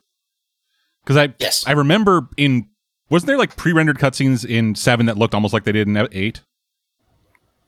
yes, Okay, there were there are pre there there are pre-rendered cutscenes and uh, FMVs, but like the char- the character models look a lot closer in the, in the regular game version to those than uh, sevens were. They look closer. I would not say a lot closer. Yeah, I mean a, a lot. Uh, clo- I mean closer, and again, they look they look realistically proportioned. not not Final Fantasy VII's blocky people. Okay, Final that's Fantasy what you meant. VII's collection of bubbles. Okay, that's what you meant. It they were they weren't bubbles; those were fucking cardboard. Fucking, I, I, I remember the fucking Gatling gun arm guy. He looks like a balloon, yeah, and so does Cloud. Cloud looks like like he like he you went up to a carnival and said, "I want an RPG hero" to the clown, and the clown was just like, "Okay," and twisted up a balloon, and then stuck some cotton candy on top for the hair it's, and just- it's, it to it's you. especially weird in this in the scenes where Cloud is like. we- There's there's a scene where you go when you go into Cloud's memories and it's represented by like a giant cloud like floating on the ceiling, and it just looks like a parade balloon. It does. I feel like there are way too many. Sh- like I'm looking at Barret's sprite now, and I feel like there's way too many sharp edges. Like his shoulders are like had like perfect right angles. Right, let's move on to the good one. you got a good one too. Yeah. Well, Final well, Fantasy Well, well, one final thing I say about the the eight uh, Steam version is that the character, uh, the the main character models look a lot better than they used to because they took they took them from the Dissidia. They took Squall's model from the Dissidia game and then redid the other characters to uh, to look similar. But that only applies to your party members. oh god. So Oh god, the nightmare is real. so they they look they look kind of uh strange compared to the background and some of the other characters How weird. Why do these like seven people look like they're like seven generations later? yeah Oh no, I'm just thinking about like how it must feel in world. like, oh, look at me and my fabulous hair. Square. Can't move. No, I'm imagine imagining it's like uh Oh, if they use like the debug attack or something, because there's there's an attack in the game that de- downgrades your sprites, and they got downgraded to the original Final Fantasy VIII sprites. That'd be hilarious. God, I'm just imagining it like that one episode of the Twilight Zone. Where, where, where like that one woman is like, oh god, I'm hideous, aren't I? And you ever see anyone's face and get to the end, it's just a bunch of pig people and two hot people. Mm-hmm. It's a like, bunch of- it's a bunch of ugly people it's like oh no yeah, it's like that where these people are like, are like just like way better looking, but because the world is ugly, they're like, what the fuck is wrong with these people? What is wrong with us? It's like looking at the uncanny valley in real life. that's what it would be. It'd be like, hey, here's everyone else, and then here's people that God, it would be such a ostensibly look like us, but aren't. Be such a nightmare. That I want to hold on to that idea for later. I want to write a story about that. Yeah, that's what I'm thinking. what, what have i done You've inspired creativity, Alex. oh no You've done it So- again, you dumb fuck. i've inspired Ne- greatness Next, Yes. we're going to talk about one of the best RPGs of all time, yes the the, the story the- wise and gameplay wise. yes good old final fantasy 9 Does it have random encounters? Yes. yes it does six Well, you can- but you can turn them off Oh, In the in the modern re-release. in the modern remake Okay. yeah, in the modern one you can you can you you can uh, you can turn them off well, alrighty then. I might have to check this one out then. so you know yeah it's, it's uh It's not. It's not. Yeah. I They- they- despise I- random encounters, people. yeah. I. I. I, I think. I think a lot of people do because just about every Final Fantasy like remake has been like, you want to turn the random encounters off. You, you want you want to turn the random encounters off and get buffs and just play the story. All right, fine, go ahead. you, you filthy casuals. Filthy casual. I, honestly, I'm the, the same camp as the Final Fantasy game. Like, but you gotta have random encounters. That's how it works. Fuck like you. like like you don't you don't want to grind levels and fight the random encounters and do it the way we did in the old days. You're not going to fine. spend hundred hours just trying to get to level fifty. What's wrong with you? Eat my ass, fucker. Well, the funny- ass ass eaters. Well, there's a funny thing about Final Fantasy IX. Uh, if you want the the uh, the super secret thing, you have to you, you have to get to the end of the game in 12 hours. Oh yeah, I remember that. That was one of the things that turned me off when I That was, was like playing that, that was like well that, that that was like that's like the ultimate challenge of the game at the time is basically uh, yeah you want if if you uh, if you beat the game in 12 hours which back back in the day was very hard and required you to like actively open the PS the the PlayStation uh, cover to skip through cutscenes to buy yourselves more time and was outright impossible in the PAL version unless you were like gaming Jesus because of how it was sped up. God, gaming Jesus. Yeah, and and if you basic if you basically skipped basically all of the fun stuff to get to the end, you were rewarded with a sword. It's the best. It's the best sword in the game, but you know And if I remember, like this game doesn't have New Game Plus. it does not have New Game Plus. No, Yeah, so fuck that. so it's and it's it's it's it's really it's really not worth I, it. I, Uh, I hate rewards like that. Your final reward for doing everything is a sword you can't use? I mean, you can use it to kill the final boss Oh, wow. and the optional boss, which you probably will, which you'll probably be massively under level for because you rush through the game. So you might need that sword. Ugh. Yeah, No, no. I mean, it was, it was never gonna do that challenge. No, it was it, was- it was literally back in the day. They're like, we just we just put in there for bragging rights. I'll just lie. So yeah. I However- my save file with a fun playthrough. Sorry. However, you can speed up this game, which means uh, it's a lot easier to actually do that in this time. Speed it up, turn off encounters, run straight Speed, through. yeah, yeah, you speed you, sp- you speed up the game, but the game clock doesn't compensate. Mm-hmm. So yeah, it's it's using the if you want to use the cheats, it's a lot easier to. Uh, people have also uh, I noticed there's an awful lot of mods for uh, Final Fantasy IX on the PC version. That doesn't surprise me. and uh, one, one yeah one of the mods is to like they give it to you if, if you get 100% completion instead which is I could see that. probably better It's still lame because you're never going to use it, but actually, that's one big why I'm a big proponent of New Game Plus, because you get all the best shit when you beat the game, but you never get to use any of it. Okay. i mean yes Yeah, but, it, you know, I, I get I get that. It's a I don't know. I I've never been a, I've never been like a big uh fucking what is it? Uh never been a big like a new, new game plus guy just cuz like I beat the game. I'm done. usually uh usually when i play new game plus i very deliberately don't use the stuff i gathered because like well it makes it too easy You already did it the hard way. i, know but, I, but, i'm like it's not- it's not it's not really Just fun play a It's new not- game. like it's, it's not fun to crush well there is there are some games where like you have like you have to play new game plus in order to unlock certain things Oh yeah, not. I hate those.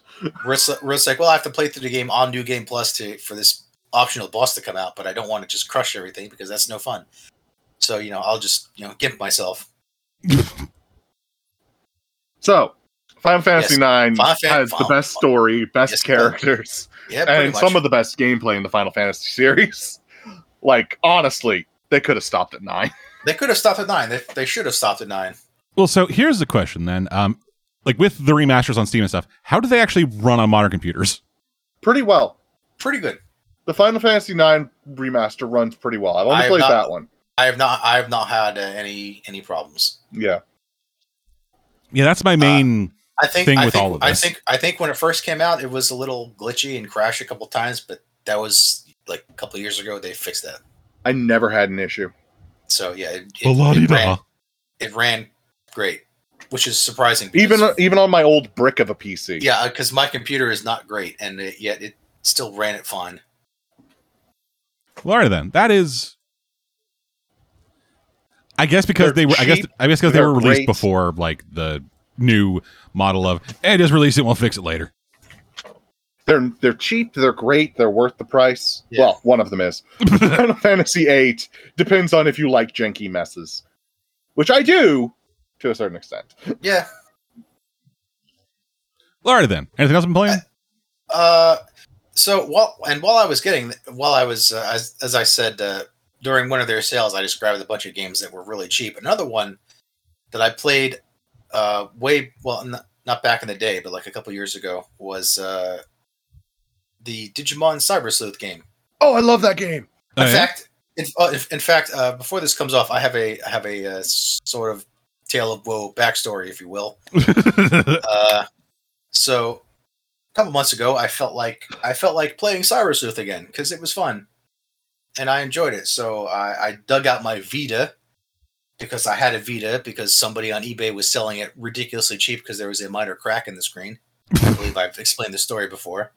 Mm-hmm. uh huh. So he he sold it to me for like thirty bucks, and I was like, "All right, it's cool, deal. Thirty bucks. thirty bucks."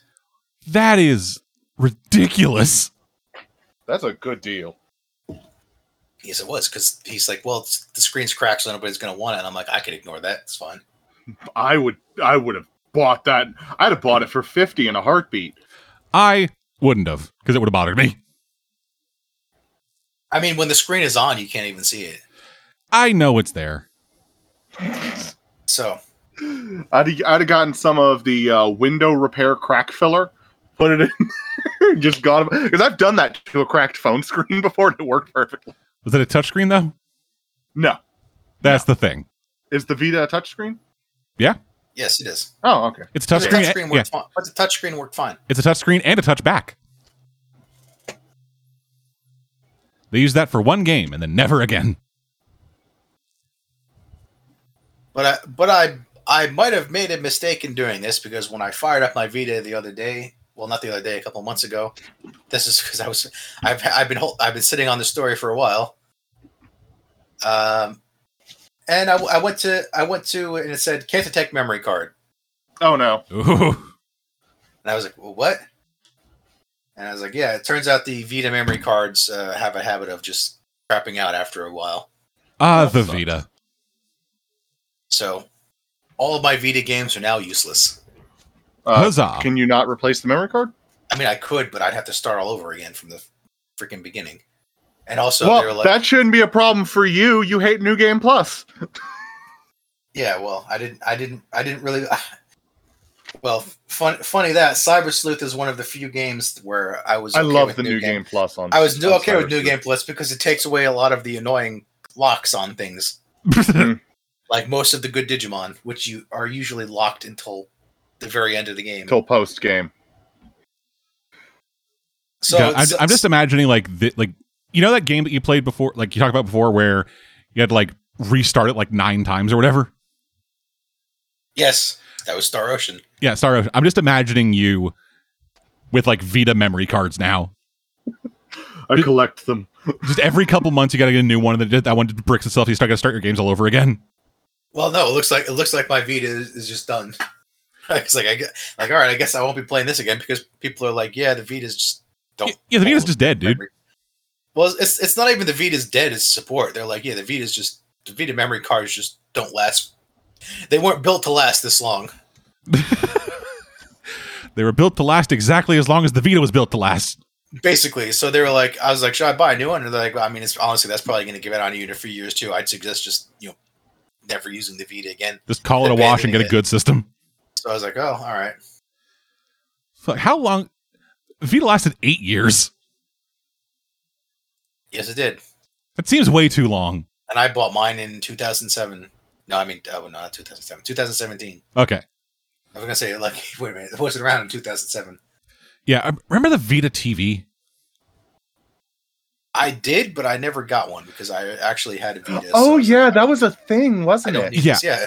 I got it because I wanted to. Because I wanted to have something that could record Vita games without having to like hook up a Vita through weird fucking cables, and because I wanted to play that Persona 4 dancing game without buying a Vita.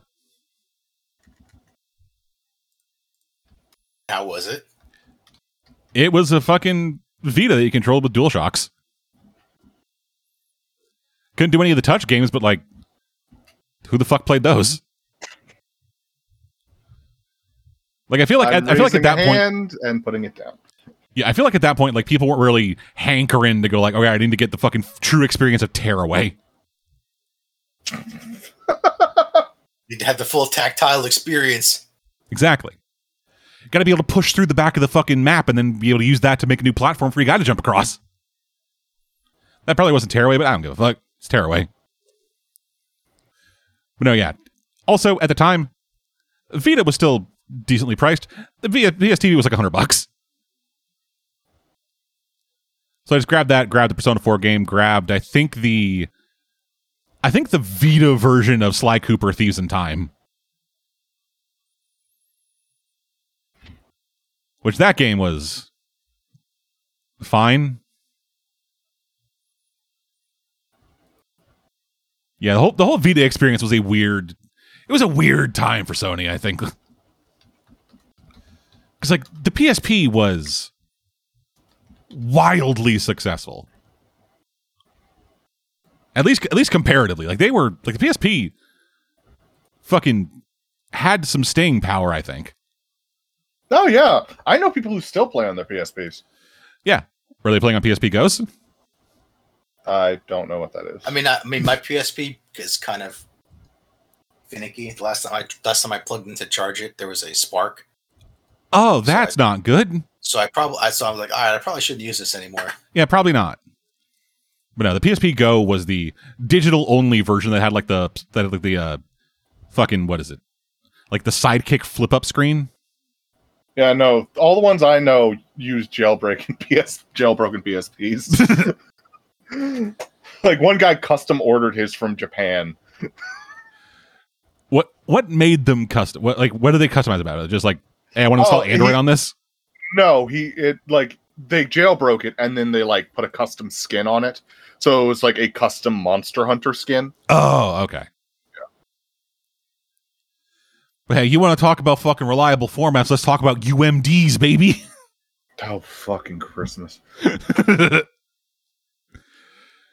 God. But yeah, like that system did reasonably well for like games at least. As they're as they're like, hey, take this on the go and watch movies on your PSP. Fucking no one did that. Yeah, it's like oh, you you you want you want to watch a movie uh, on your PSP and really tiny uh, with it on a really tiny screen. You have to squint. Yeah, you want you want to watch that movie in beautiful 272p? It's Uh, no, not really. Well, too damn bad. But no, I, it's weird. I had a PSP for like four years, and before I got a cell phone, it was my primary MP3 player. Just walking around with that with that fucking thing in there, and then I had then I had like this like massive goddamn like metal case for it. So it was literally like walking around with like four cell phones tra- taped together in my one pocket. God. And they made the Vita. And it did nothing. Except disappoint. Yeah. It, Yeah. Like it, it I feel it, I feel like it could have been something. And it just didn't. I have no real idea why.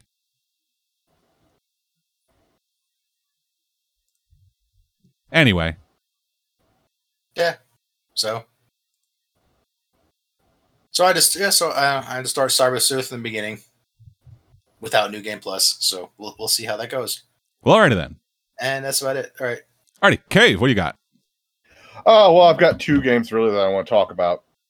Um, so I swore off the Lego games after a friend of mine used the Force in Lego Star Wars to throw me off of a building like ten times in a row.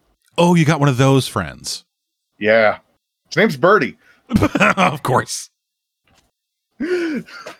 Then I saw that Lego Star Wars: The Skywalker Saga was like five bucks because it was on sale, and I was like, "Fine, I'll play Lego Star Wars, if only to steal your ship models." Because I, I do I like Lego. For anyone who doesn't know, I'm obsessed with Lego. Cave made Uh, custom Lego molds of our Starfinder characters. Yeah. no, I'm not going to do it for uh, Cursed Destiny because I'm not going to try and make Silas. Legos are already dangerous enough. You're not going to try to make Galather. Sorry, Ga- Galather. it's like yes, you're not to make an edgy spiked scythe man. Yeah, I'm not making him. I could. I'm not gonna. He already made he already made an edgy um teeth based android soldier. I actually have to modify his model because of that. You gotta add the teeth. But anyway, I gotta add the teeth. but anyway, um, so I got Lego Star Wars Skywalker Saga, and I fucking love it. Like it even makes the boring and bad movies fun. Which is not something I expected. I expected to get into the sequel trilogy and just be like, "Ugh," constantly. And instead, I'm like, Haha, they made that idiot look like an idiot.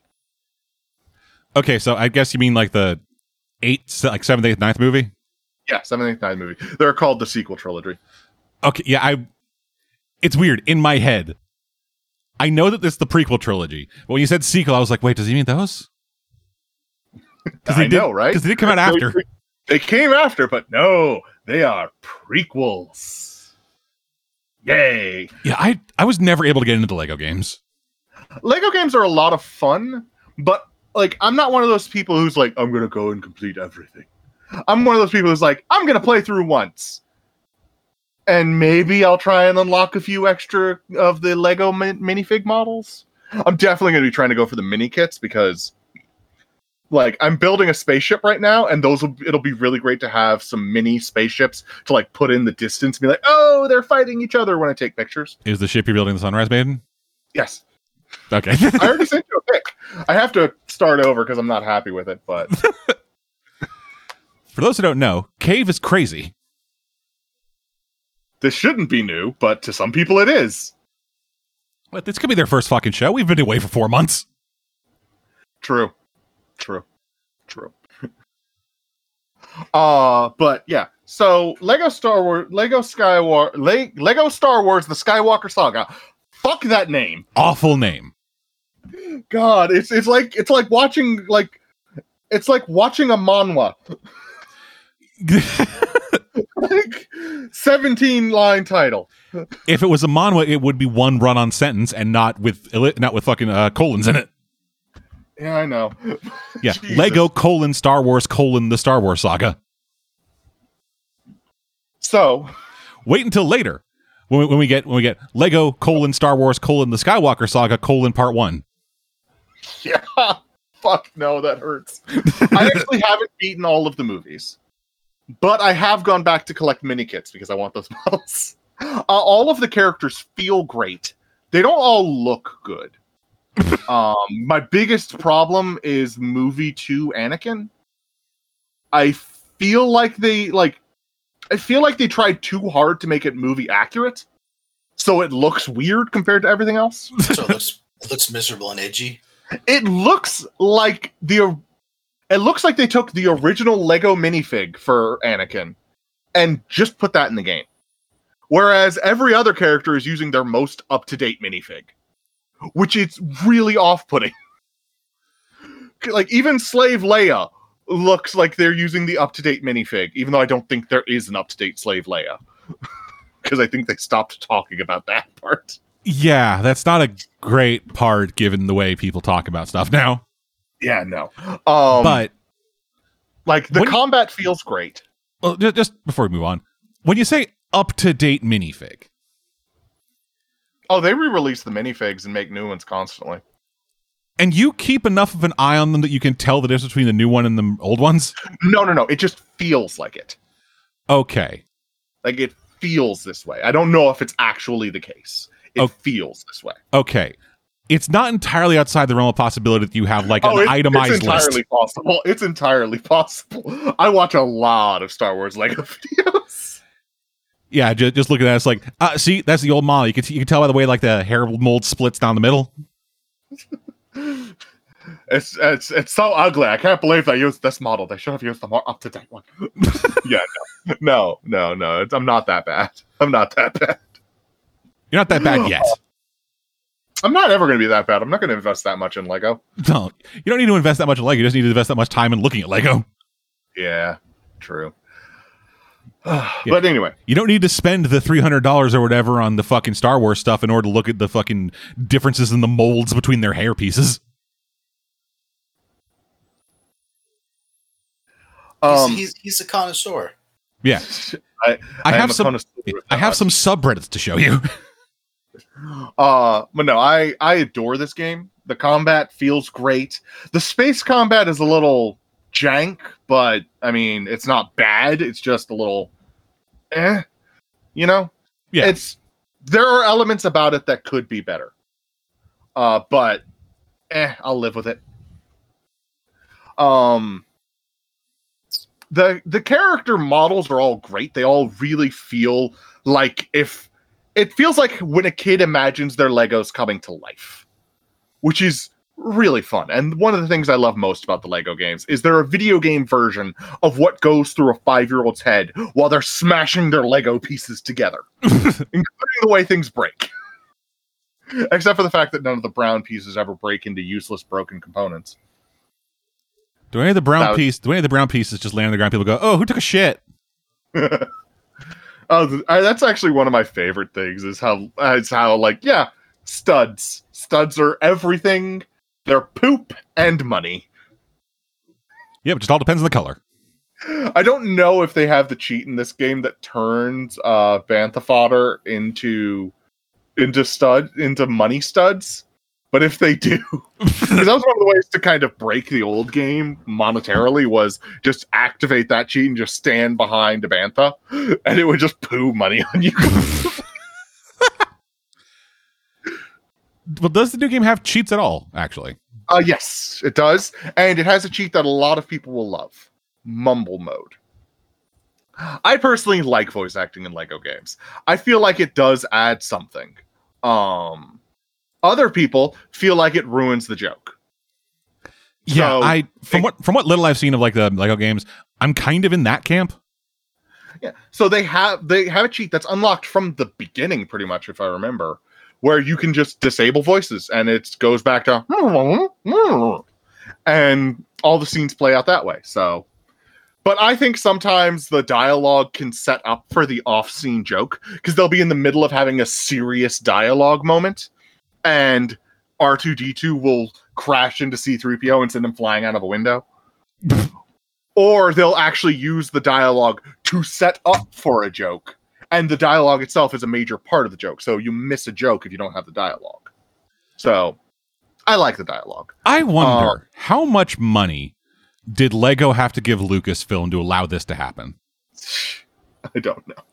Because like that's the thing, like it's like, Lu- definitely a percentage. Like Lucasfilm, I feel like takes Star Wars very seriously. oh yeah. And them having like them greenlighting a project that is literally start to finish a parody movie of the trilogy. Because that's what it is. It's the same story but it's them making jokes about it the entire time. It's basically an abridged. Yeah it is. That is pretty much exactly what it is um but i adore it i adore yeah it i was oh yeah again i wasn't saying that as like a negative yeah like Um, like if and if any- honestly if nothing else, that aspect of it, the tone of the games, has been the thing that has made me most interested in them. And then everything else about the game has kind of pushed me away because I'm like, eh, I'm not a big fan of how this looks. The biggest thing that I can say is you don't need to have seen any of the movies. Because enough of the story is given that you can understand what is going on. I feel like at this point, the only people who've not the only people who would be who would like play this game who haven't seen the original movies are people who are in the actual intended age range of this of this game, and those kids aren't playing this game. I haven't seen the ninth movie, Yeah, and I don't plan to. You're s- not missing much. Yeah. I think I walked out of it. Well, I'm not in the age range. I meant the movies that matter. no, I also, if there's one thing that I find lacking, it's their RPG level up system. They have that. Yes, you spend studs to improve your character's stats and abilities and such, and I keep forgetting about it. Yeah, I didn't even know they had how that. ineffectual it is. Uh, That's that how little use I see of it. Like I upgraded my damage, did the upgrades to get some more health, and that's really it. do you need anything else?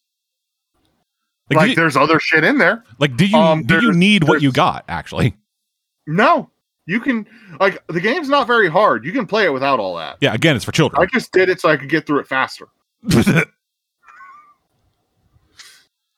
like, I had no idea there's any kind of like actual progression in that. Like, that I- seems To give you an idea how long I've been playing the game, I've been playing this whenever I got frustrated at the other game I'm going to talk about. okay. So I've only put like 20 hours into this game and I'm almost done. Only twenty hours.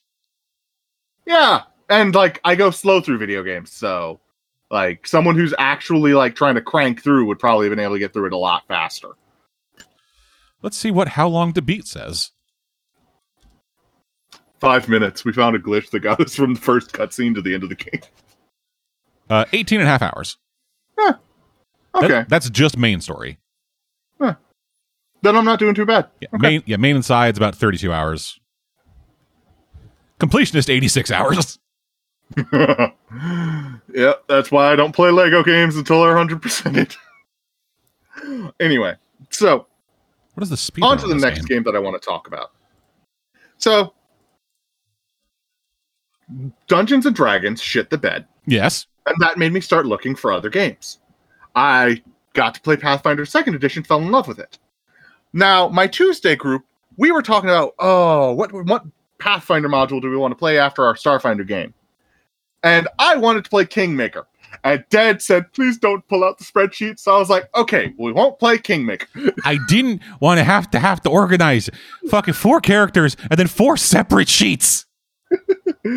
um so then i was like oh there's a kingmaker video game so i got it and was immediately disappointed because it's based off of first edition which isn't bad i enjoy first edition but i i don't know how to wreck first edition like i've learned how to wreck second edition It, there's a more recent game too. Wrath There's of more the re- righteous. yeah yeah but i'm Yeah. i don't know which version that's based off of and i plan to play it after i beat kingmaker but my biggest problem with rpg games like this is i've built eight characters so far In this or the tabletop? in in this game in kingmaker Okay. I have I have beaten the entire first story gotten to level five and then decided i don't like the way this character plays let me start over the latest character was i don't like this guy's hair let me start I don't like his hair. God. Because the, the newest build is the same as the last one. It's just, but I've gotten really fast at beating the first story. Like a re- like the first time I played it, it was like twelve hours or something ridiculous, and like I've been able to get through it in like three now. So, So- Wrath of the Righteous is based off of first edition. Yeah, that's what I was worried about. Yeah, because Wrath I, of the I like Righteous first edition, but I'm used to second edition. because now. Wrath of the Righteous is a first edition module. yeah, But Abomination Vaults is getting a video game coming out, uh, I believe, in the next year or so. And that is a second edition thing. do tempt me. um, but yeah, It's, so it's it's backed right now on Kickstarter. Kingmaker is it's so good. It's it's a great RPG. Um like the the module alone, like I've re- I've read through some of the module. The module is a lot of fun. The characters in it are a lot of fun. I really enjoy I I even enjoy the asshole douchebag bad guy that stabs you in the back in the very beginning. like he he's an asshole, but he's a fun asshole. You know what I mean? Yeah. Um My fa- my favorite character, uh, my favorite character would have to be uh, Linzi, who is a bard storyteller who was like, I could learn how to write these sagas, or I could experience one and write it in person. Which I'm just like, you go, girl, go adventure, learn how to write that story in person. And like all of her like d- aside like aside dialogue, like oh nothing's happening, so let me have a quick burst of dialogue. Oh, we're set up camp, so let me have a quick. Di-. It's all about her writing the book, and apparently it's like what we're playing through is us reading the book because on the loading screens there's little text blurbs. And her says i wrote the book you're reading now. I'm just like oh that's adorable. I love that. Yeah, that's a neat idea. yeah it's so much fun. Um characters feel proper powerful and not just your own. Like there was like i'm playing the game on normal uh and there was an enemy who i was like i'm pretty powerful at the beginning of the story i should be able to handle this and i couldn't hit him Oh, now, he couldn't hit me because AC scaling in Pathfinder First Edition was really easy to do, and all of my guys had ridiculous levels of AC. So it just ended up being I'm just going to turn on auto mode and walk away, and we'll see who dies. And there's actually like a version that you can play that's like, oh, nobody dies. It's like, why play that? coward mode. It's the mode for Like babies. Uh, the, yeah, it's baby mode.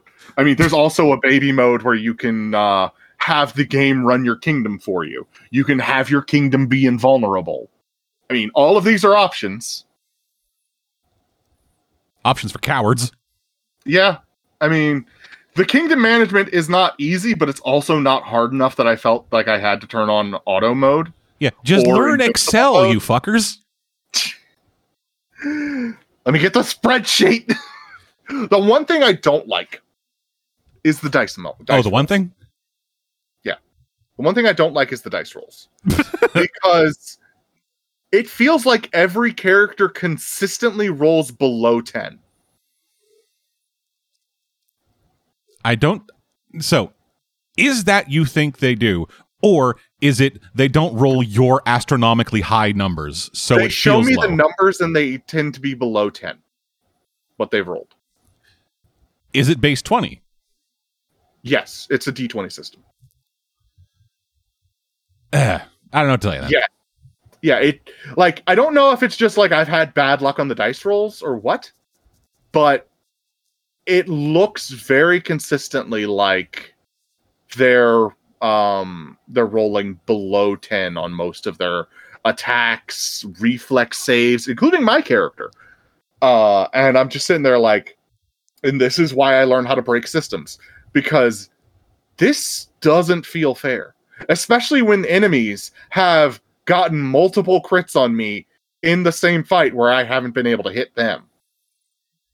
Uh, yeah, that's rough. Yeah. Now, I'm still enjoying the game. And I've learned to break it so I can get around the flaws of, oh, nobody rolls above five. Oh, I had an entire fight where everybody kept crit failing. Thankfully, they don't use my crit fail rules. Wait, was I running this game? Probably. That explains that dream I had. uh but yeah like i said Linzi's my favorite character um followed closely by amiri who is just your standard barbarian including all of the boastful speech. However amiri is the most obvious overt example of the people who built this game don't know how to build characters in pathfinder. To ask both of you what is the most important stat for a barbarian Uh, strength. Alex? I would have said strength, but I'm guessing that's not the answer. Uh, what's the second most important stat? Con. Alex? I would also say con, but I'm guessing that's not the right answer. Uh, that is the right answer. That's Oh. not the answer they gave. I, I can actually bring up her stats right now. I think. Let me uh, let me see. But she didn't have an 18 in either. And you can very easily get us 18 in starting stats in uh, in Kingmaker. And I'm just I'm just looking at her like whenever I go to into her build, I'm like, you were spec to be anything else? Yeah. She had a 16 uh, strength and a 16 con. 13 dex, 12 wisdom, which is just wasted point buy. Because she doesn't use her dex ever. And you don't need to have like a 12 wisdom might as well be a 10 wisdom. She also has a 10 int and a 10 charisma, but I can forgive wanting to have 10s in stats. What I can't forgive is just like she's a barbarian. Why do I have to build her strength up to the level most, like 99% of players, would build their strength to? Cave, your, your munchkin is showing. I don't care. I'm playing this by myself. Give me some optimization. Like, they probably don't do that because if people come into this game and they're not like you, Yeah, they're just gonna be. What am I supposed to do with all this stuff? yeah, they're going to build an unoptimized character. So they want to have people, they want to have somebody there who's like, hey, this is not optimized, but also they're not going to be fucking carrying you. Some of these people need to be carried. oh. Like, I was looking at her stats, like, hey, 16 strength, 16 con. That's not horrendous. Every other player I've talked to has been like, "Oh God, those are terrible." That's not even a joke. Like, maybe you're just talking to a bunch of 3 5 weirdos. I am talking to a bunch of three five five weirdos. Yeah, so it's like, oh, she's level one. She does have a 24 in her main stat. What the fuck is she doing? I didn't ask for a twenty four. I just asked for an eighteen. Be thankful with what you get, Cave. I am thankful for it. I'm just mad. Like other characters have 18s and 19s in stats. Fucking Valerie, who is a tank, has a 19 in her constitution. Just has a 15 charisma, but eh, whatever. Like at least having a high one in your primary is is good. Octavia, 19 in intelligence, 18 in dexterity. She's a wizard rogue. Regongar could work on his stuff a little bit. He's a caster with a 19 in strength, but he's also a magus. So if you want to build an unoptimized magus, go for it. God. you. I'm just saying, like, like, at least they give you an option to buy NPCs to play with. But I prefer to play with the NPCs with identity because your NPCs don't have any personality. They're basically a bunch of drones. Yeah, whereas the other NPCs are iconics. Yeah, and they're great characters, like absolutely wonderful characters. Um, there are romance options in the game. Haven't gotten far enough to actually experience any of those. Uh, characters have like identities, and you interacting with them like actually shows results. So, like if you if you tend to be like in agreement with a person, choose things that fit their alignment, then you know it's it's it's every video game based on an RPG on a TTRPG that you've played. like if you played KOTOR, you've played this. If you played um what's it called? Uh Neverwinter Nights, you've played you've played this. It's a different story, some different mechanics, but the characters are just as good as you'd expect from those kinds of games. Uh if you learn the system, you can probably break it over your knee. Um but it's a lot of fun. It's it's an absolute blast. I'm adoring it. There's a reason that I've actually continued playing after getting frustrated with my character so many times. Yeah, I have nothing but praise for this game, and that's all I've got to say. Well, alrighty then. Also, circling back a little bit to um, Abomination Vaults. That's coming out in 2025. Kickstarter only has less than a week left at time of recording, so probably when you hear this, it'll have been done. But apparently, you get the game for like 40 Canadian dollars. Oh, cool. So, like, what's that? 17 cents? Yeah, I got the um. I actually got Kingmaker for I think forty. So Yeah, like not an awful reasonable price. when I got it. Yeah. And, and circling back further, uh, I looked at speedrun times for for Skywalker Skywalker Saga. Yeah, uh, about four hours. I knew it. I knew it was ridiculous. Yeah, that's speedrunning, dude. You can currently get uh, the uh, Imperial Edition, which I think is everything, uh, for ten bucks on Steam if you want to play Kingmaker, uh, or if you want to get it on PlayStation Four. Uh, yeah, I got it for forty. Yeah, you can buy it for forty on Amazon uh, for PS4. I don't know what it is on the actual PlayStation, but yeah. so you can get it. It's reasonably priced, and there's a lot of game here. Like there are two other modules that I haven't even touched. All right, then, on to me. So, SteamWorld Dig and SteamWorld Dig 2. I'm, gl- I'm glopping them together because they're kind of the same game. They do have obvious changes and improvements between the two of them, but they are effectively the same core, which is digging. So, do either of you have any familiarity with the SteamWorld series? Uh, I've I've seen footage, but I've never played the games. Okay, yeah, Never so heard of it.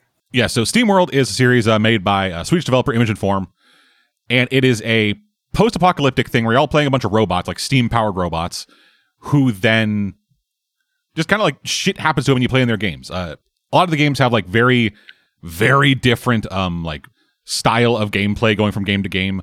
Like Dig is like Metroidvania platformer kind of thing where you're like digging down into the into the world. Uh, there's uh, SteamWorld Heist, which is turn-based strategy along the land along the lines of like an XCOM, but all exclusively 2D. There is a SteamWorld Quest that has uh that's like there's like fantasy role playing and deck building. And there is um SteamWorld Build coming out uh in the next in the, in the year in the in this year, this calendar year apparently. Uh that is all um city building and dungeon crawling. Oh, Yeah, and so SteamWorld Dig and Dig 2 Yeah, and so Dig and Dig 2 is Western style thing. Like you are in the first game, you're playing as a robot named Rusty who kind of rolls into town and rolls into this old like old Western town, who then has to like a go down into the mines underneath the city after he received a after he received the mines in a deed from his uncle. And as you're kind of going down there, you're collect. You're like, it is.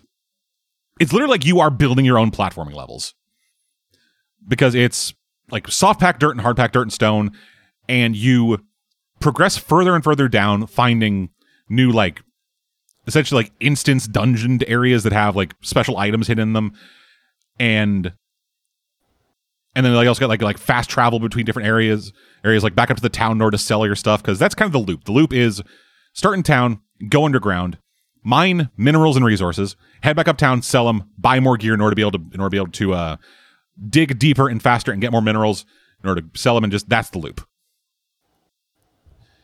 It's a very fun, relaxing game. This this is a game that I this is a game that I put on like a podcast on the background and just like play this for like three hours. Uh, I think it's a- coming soon, streaming. no. uh, but you like a cave. It's on Switch. What's that mean? You you play games on Switch. Yeah, I do. Yeah, you you you have a Switch. I think you're the only one on staff that has a Switch. I have a Switch, but I don't use it all that much. Okay, and you also use it for casual games. I love me some toilet uh, toilet time on the video games. That's very much what this is. It's you like just going down, digging into the ground, and just kind of cycling through that. And it does it does manage to like keep things a little bit fresh by having like different areas where you're like where like first you're like mining through like first you're, like running through like a desert area and then you get to the town is like full mines and the mines end up breaking out into all right here's this like toxic underground area where humans live because humans still exist in this world they're just living underground out of fear of the robots they also kind of go crazy sometimes and like just throw dynamite at people As you do. yeah, there are like mon- there are like uh, creatures living down there, like weird like snail things that shoot out spines, that then destroy terrain. Because like the enemies can also affect terrain.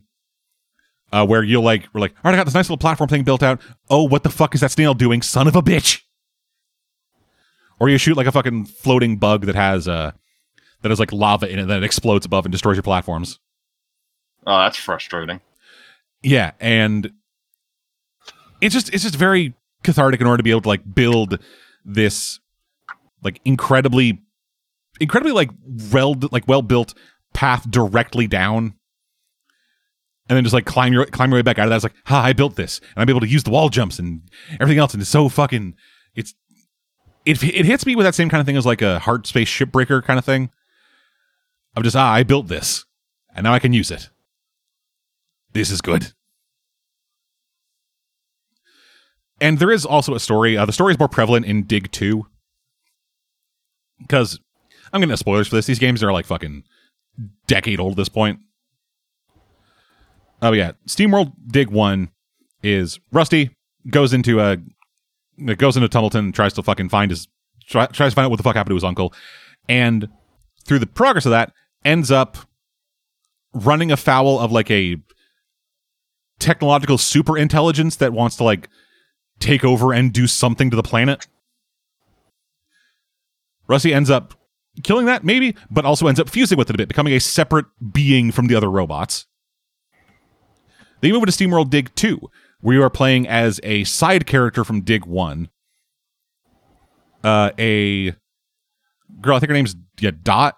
Yeah, Dorothy, they call her Dot, I think.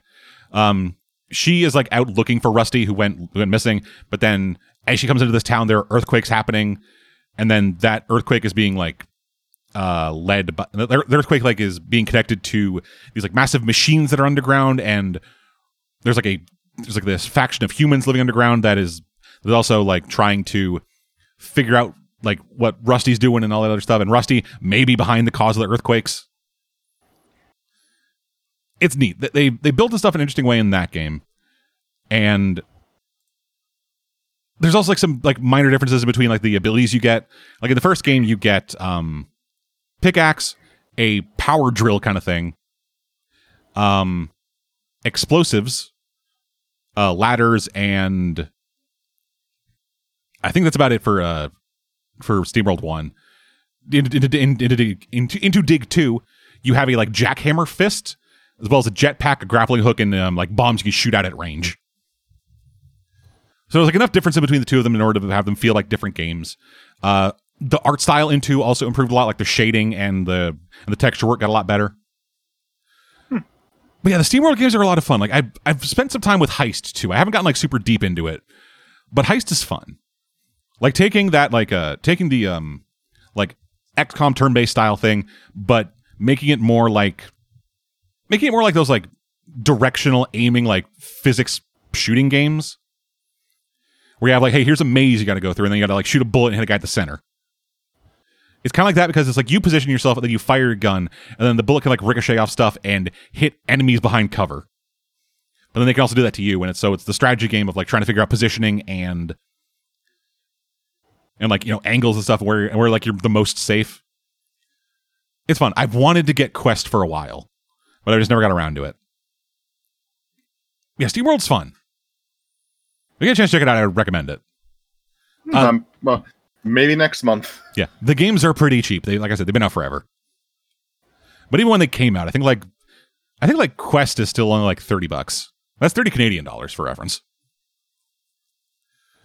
But yeah, uh, moving on to the complete opposite end of the spectrum, uh, Dredge.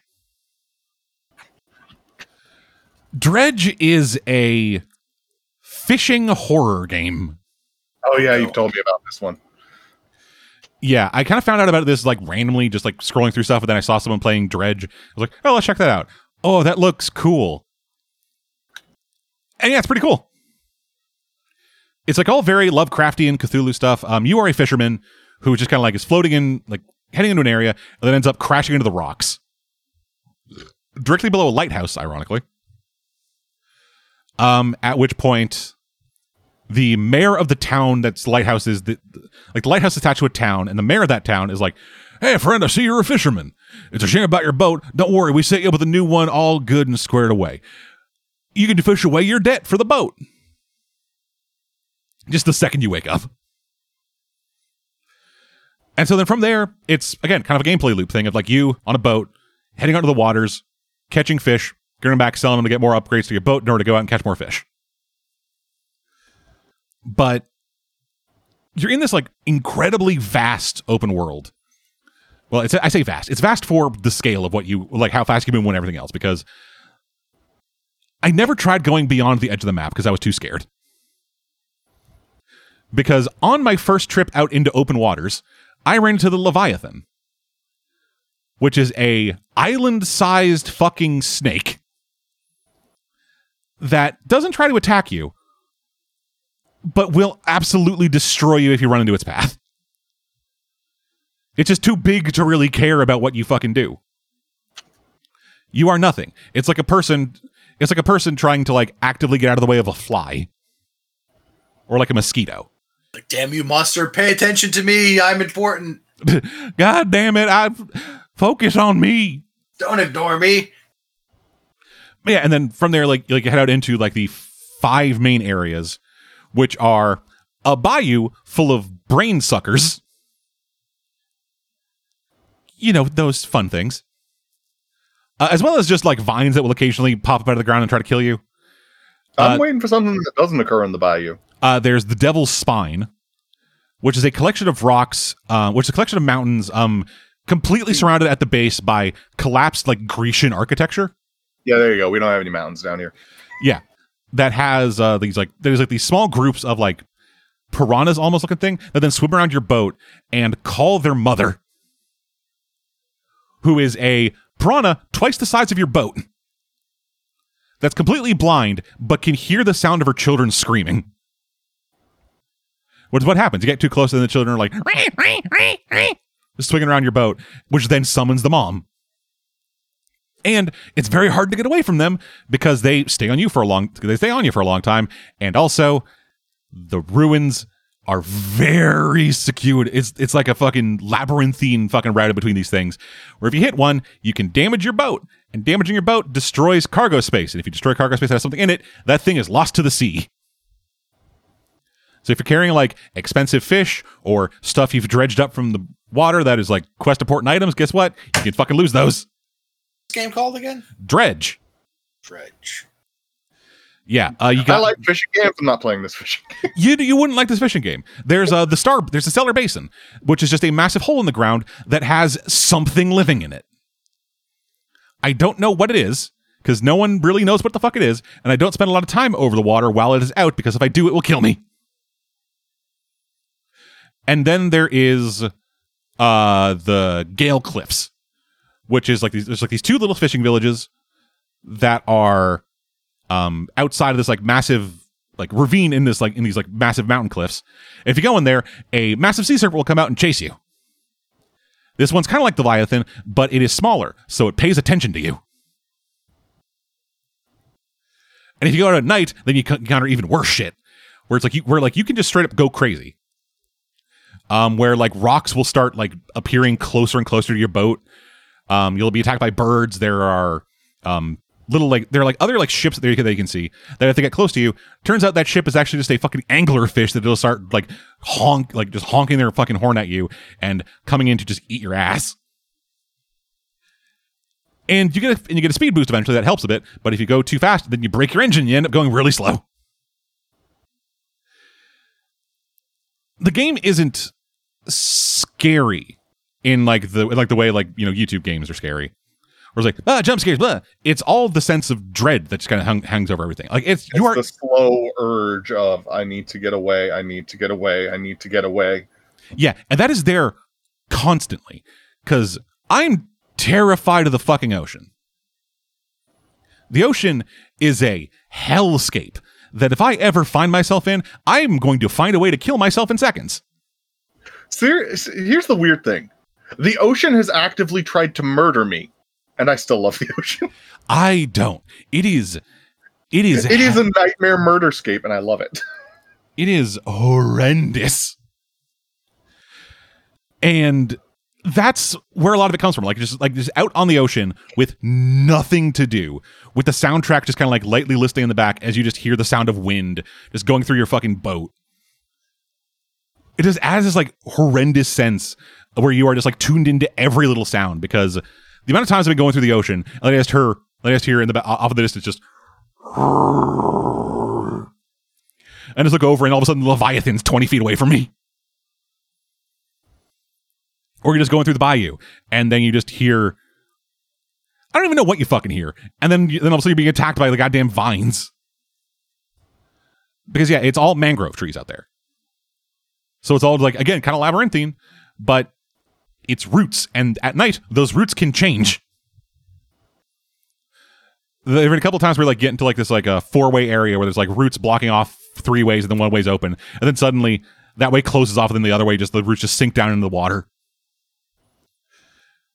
And throughout all of this, there are people. You- You're constantly finding other people. There is like like out in mangrove, there is like this old like World War One soldier kind of thing who just kind of like lives out there now because his plane crashed and he can't leave because the brain suckers. And so you have to like get bait from him and then use that to set up traps, where he, which he then mortars. Because his because the other because the other members of his flight crew who all also died out here uh, had mortar parts in their fucking uh, sh- in their planes. You find like a researcher who is researching the stellar basin and all the weird fucked up shit happening in that. You got to help with, with her with help help out with her research, and you find a dog, and then that dog gets onto your boat, and then you're able to fucking bring that dog to the researcher and give her a buddy. And then throughout the rest of the game, she's with that dog. Uh, there is a, and like kind of the main NPC for all this, there is like this collector. There's this guy out in like Black Rock Isle or something that's just like, hey, go find me like these five items. They are of importance and they are at the five major locations.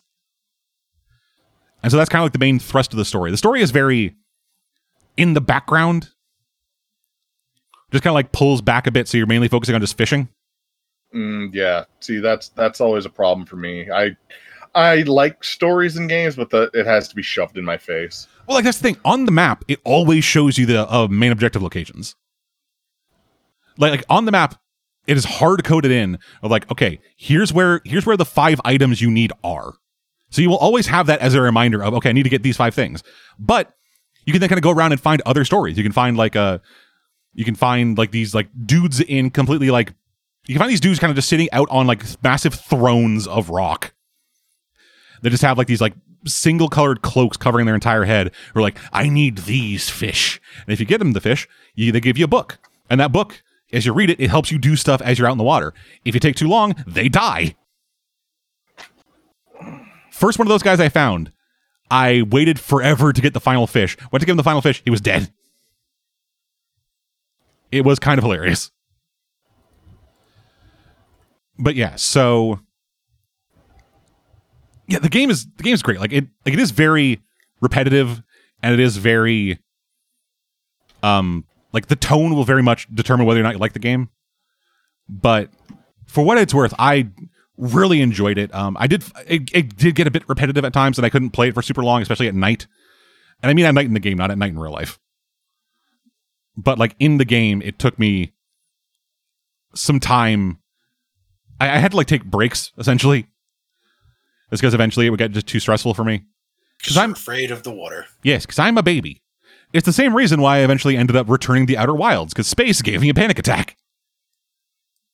Just space. Yes, it's just space. Nothing else. No planet, no atmosphere, just space. But no. Dredge is Dredge is a really Dredge is a really good game. I would I would fully recommend it. I think it's only like 30 bucks or 40 bucks or something. It's decently cheap and you can get it pretty much on sale most times they have a sale. It's great. Check it out. Uh, final game for me Evil West. Evil West is kind of a return, kind of not for B games. Do you know what I mean by B games, Alex? You mean like a a bad but entertaining game, or just like a minor game? A minor game, like a like a game that is a game that had like a third of the budget of the big games, a game that had like none of the marketing push behind it, a game that kind of looks janky but is completely playable and still fun. I mean, those games are of- often better than the big budget games these days. Yeah, and for a while they were kind of gone. Like you effectively had AAA and indie. Yeah, And I noticed that. And then and then for and then like there were a couple people who were like trying to do like the triple I thing, where it's like, hey, this game is fully independent, but we but we like put the effort into it that so that it looks like a modern like triple A game. Um, I think the one that kind of I saw that term for the first was like uh the Plague Tale games. You know the ones where like it's just you're French and there's a bunch of rats everywhere. Yeah, I've heard of that. I never actually gave it a try. They're pretty good. But yeah, so uh, Focus Entertainment, formerly Focus Home Interactive, they've been kind of the ones uh, leading. They've been kind of the ones like holding down the fort for B games. They made like uh, of Orcs and Men. They made uh, the Styx games. Uh, they made. I think they actually might have had a hand in the uh, Plague Tale games. But yeah, they they've been putting out. Oh, they also put out the uh, like some of the Sherlock Holmes games. Just like just like putting out putting a lot of work into the like lower budget, I guess lower tier games that are still just a lot of fucking fun. And that's what and that's really what uh what a uh, uh, fucking what is it? Oh yeah, they, so they did put out Plague Tale. But yes, and that's really what the Evil West is. And that's really what Evil West is. Evil West is a Weird West game, so it's like Wild West America, but monsters. It's like, what's Wild West? What if there were zombies and aliens running around? Yeah, in this case, vampires. Yeah, you are part of the Rentier Institute, a secret, like kind of like separate government agency that defends the world against the vampires. Um, they, they have a term for it. I can't remember what it was. I think it's like sanguineous or something. No, that's that's the fucking Warhammer guy. Sanguis sanguis something. The vampire hunters. Yeah, they're, they're vampire hunters. They're general monster hunters. They hunt werewolves. They fight uh, weird fucking the sanguisuge. The sanguisuge. But yeah, so you are like you are an agent of this organization, and you go out and fight monsters. And then as you are kind of going through the story of the game, there's a big monster conspiracy happening where the various vampires are like they've built a super weapon vampire that is like there's like now like launches like massive attack against the Rentier Institute. They destroyed your headquarters. They built a vampire. Well, they they engineered a vampire. Uh, it's a robot vampire. No, it's a little girl. Oh, but oh, but she's oh, also like so- but she's also like stupid powerful. oh, it's one of those vampires. Yeah, it's one of those vampires. Uh, and yeah, so you're just kind of like going through these different. You're just like you're just going through these like fairly open levels, fighting monsters in instance zones, and then moving on to other exploration stuff. It is very simple. There is there is a level progression. There is like a skill tree and various upgrades you can buy, but it's all incredibly simple and yeah it just it feels good it doesn't feel it doesn't feel like super polished in the way that like modern games are supposed to it, it still feels very janky it's still like stuff where it's like where it's like all of a sudden like shit's just like kind of fucking, like clipping through stuff but it has like a charm to it that that like the bigger budget games don't when they break because i will say this this game hasn't broken it's just looked kind of fucking weird Yeah, just Which- looks unpolished. yeah, it looks unpolished. It looks kind of janky. Like the lips, like the lip flaps don't always match up. Um, sound effects don't always feel like they are lining up. That might just be me, but it all still plays super well. It plays decently solidly on my PC. Like my PC isn't like the best or anything, but it's running decent, and it is, and like the story is ridiculous. All the characters are super over the top. They're all caricatures. Uh, like, like the main guy is literally like Stubble McGruff guy. I'm I'm Jesse Rentier. I'm the leader. I'm the leader of this here faction of the Rentier Institute. Like that's that's effectively him. That's all he does. He just you just speak to me like he literally says at one point, "Say it to me in English" when talking to a scientist. Because yeah, they also have a, they also have the science team.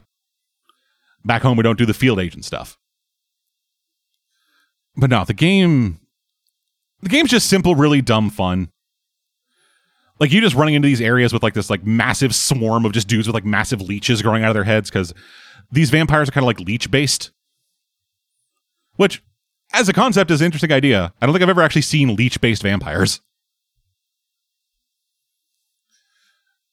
And they actually did put a lot. They actually did put a fair amount of work into enemies falling apart. Like as you like damage an enemy more and more, they like lose chunks of their body until eventually they're almost a skeleton with some meat on it. Which I have to appreciate. That is not easy to code, I don't think. And you have like a you have like a decent array of weapons, but kind of the weapons a lot of the weapons feel like they have the same kind of purpose. Like they have um they have pistol, shotgun, and then a long range option, which could which with long range option can either be rifle or crossbow. And both of them kind of have the same option of, oh, enemies charging up for a heavy attack. This will auto lock on to their weak spot so you can shoot it and interrupt it. It's Kind of easy. Yeah, I'm probably playing on easy mode. Oh, Yeah, I, I I think I did like put on like snap to nearest like uh, like target because doing it the other way is very hard for me and I'm very bad at it. I am fully okay saying I'm dog shit games. Yeah, like getting a snap to that, like the rifle and the crossbow are the same thing. Just the rifle, I think, does more damage, and the crossbow has more ammo. Because you know it's an auto crossbow. It's that kind of game. Again. But yeah, that's that's kind of it. It's just it's a very simple, very fun, very cheesy game. And I've been missing that kind of game. Like this game is relatively old. I think it came out like 2020 it came out like 2022. Uh, so it's like at least a year so it's I think it's pushing a year old at this point. But it is it is just like yeah, it's just a lot of simple fun. Oh, and Flying Wild Hog did it. That would make sense. Yeah, Flying Wild Hog. They did the uh, new Shadow Warrior games and Hard Reset, which both of those are like modern day boomer shooters. yeah. Yeah, this does feel like that kind of same vibe. They're they're very much like, hey, we are harkening back to olden days when games didn't take themselves so seriously. Not everything had to be like a fucking massive, like fucking tentpole release that hinged the like its success hinged the fucking like future of the company. They're just like, hey, we're putting out just stuff we like. We I need feel, to make billions on this game, or else the company's over. you know, if we sell like 10,000 copies, we're golden. But yeah, Flying Wild Hog, they put out some good shit. And yeah, this game is a lot of fun. If you get a chance to check it out, I would highly recommend it. It's probably going to be on sale at some point in the next few months. Because it's always because these are the kind of games that you have to buy on sale, and you're pleasantly surprised that you got them on sale. Yeah. And I'd fully recommend Evil West. You ever see it out there in the wild? Check it out. It's great. And I think that's going to do it for this week. Thank you all for Alrighty. joining us. Uh, Cave had to step away, so he's not here for the outro. He's got to go do cave things. Yeah. But uh, hopefully we'll be back before four months have passed. But until then, I'm dead. And Alex. And for Cave, we'll see you guys next time.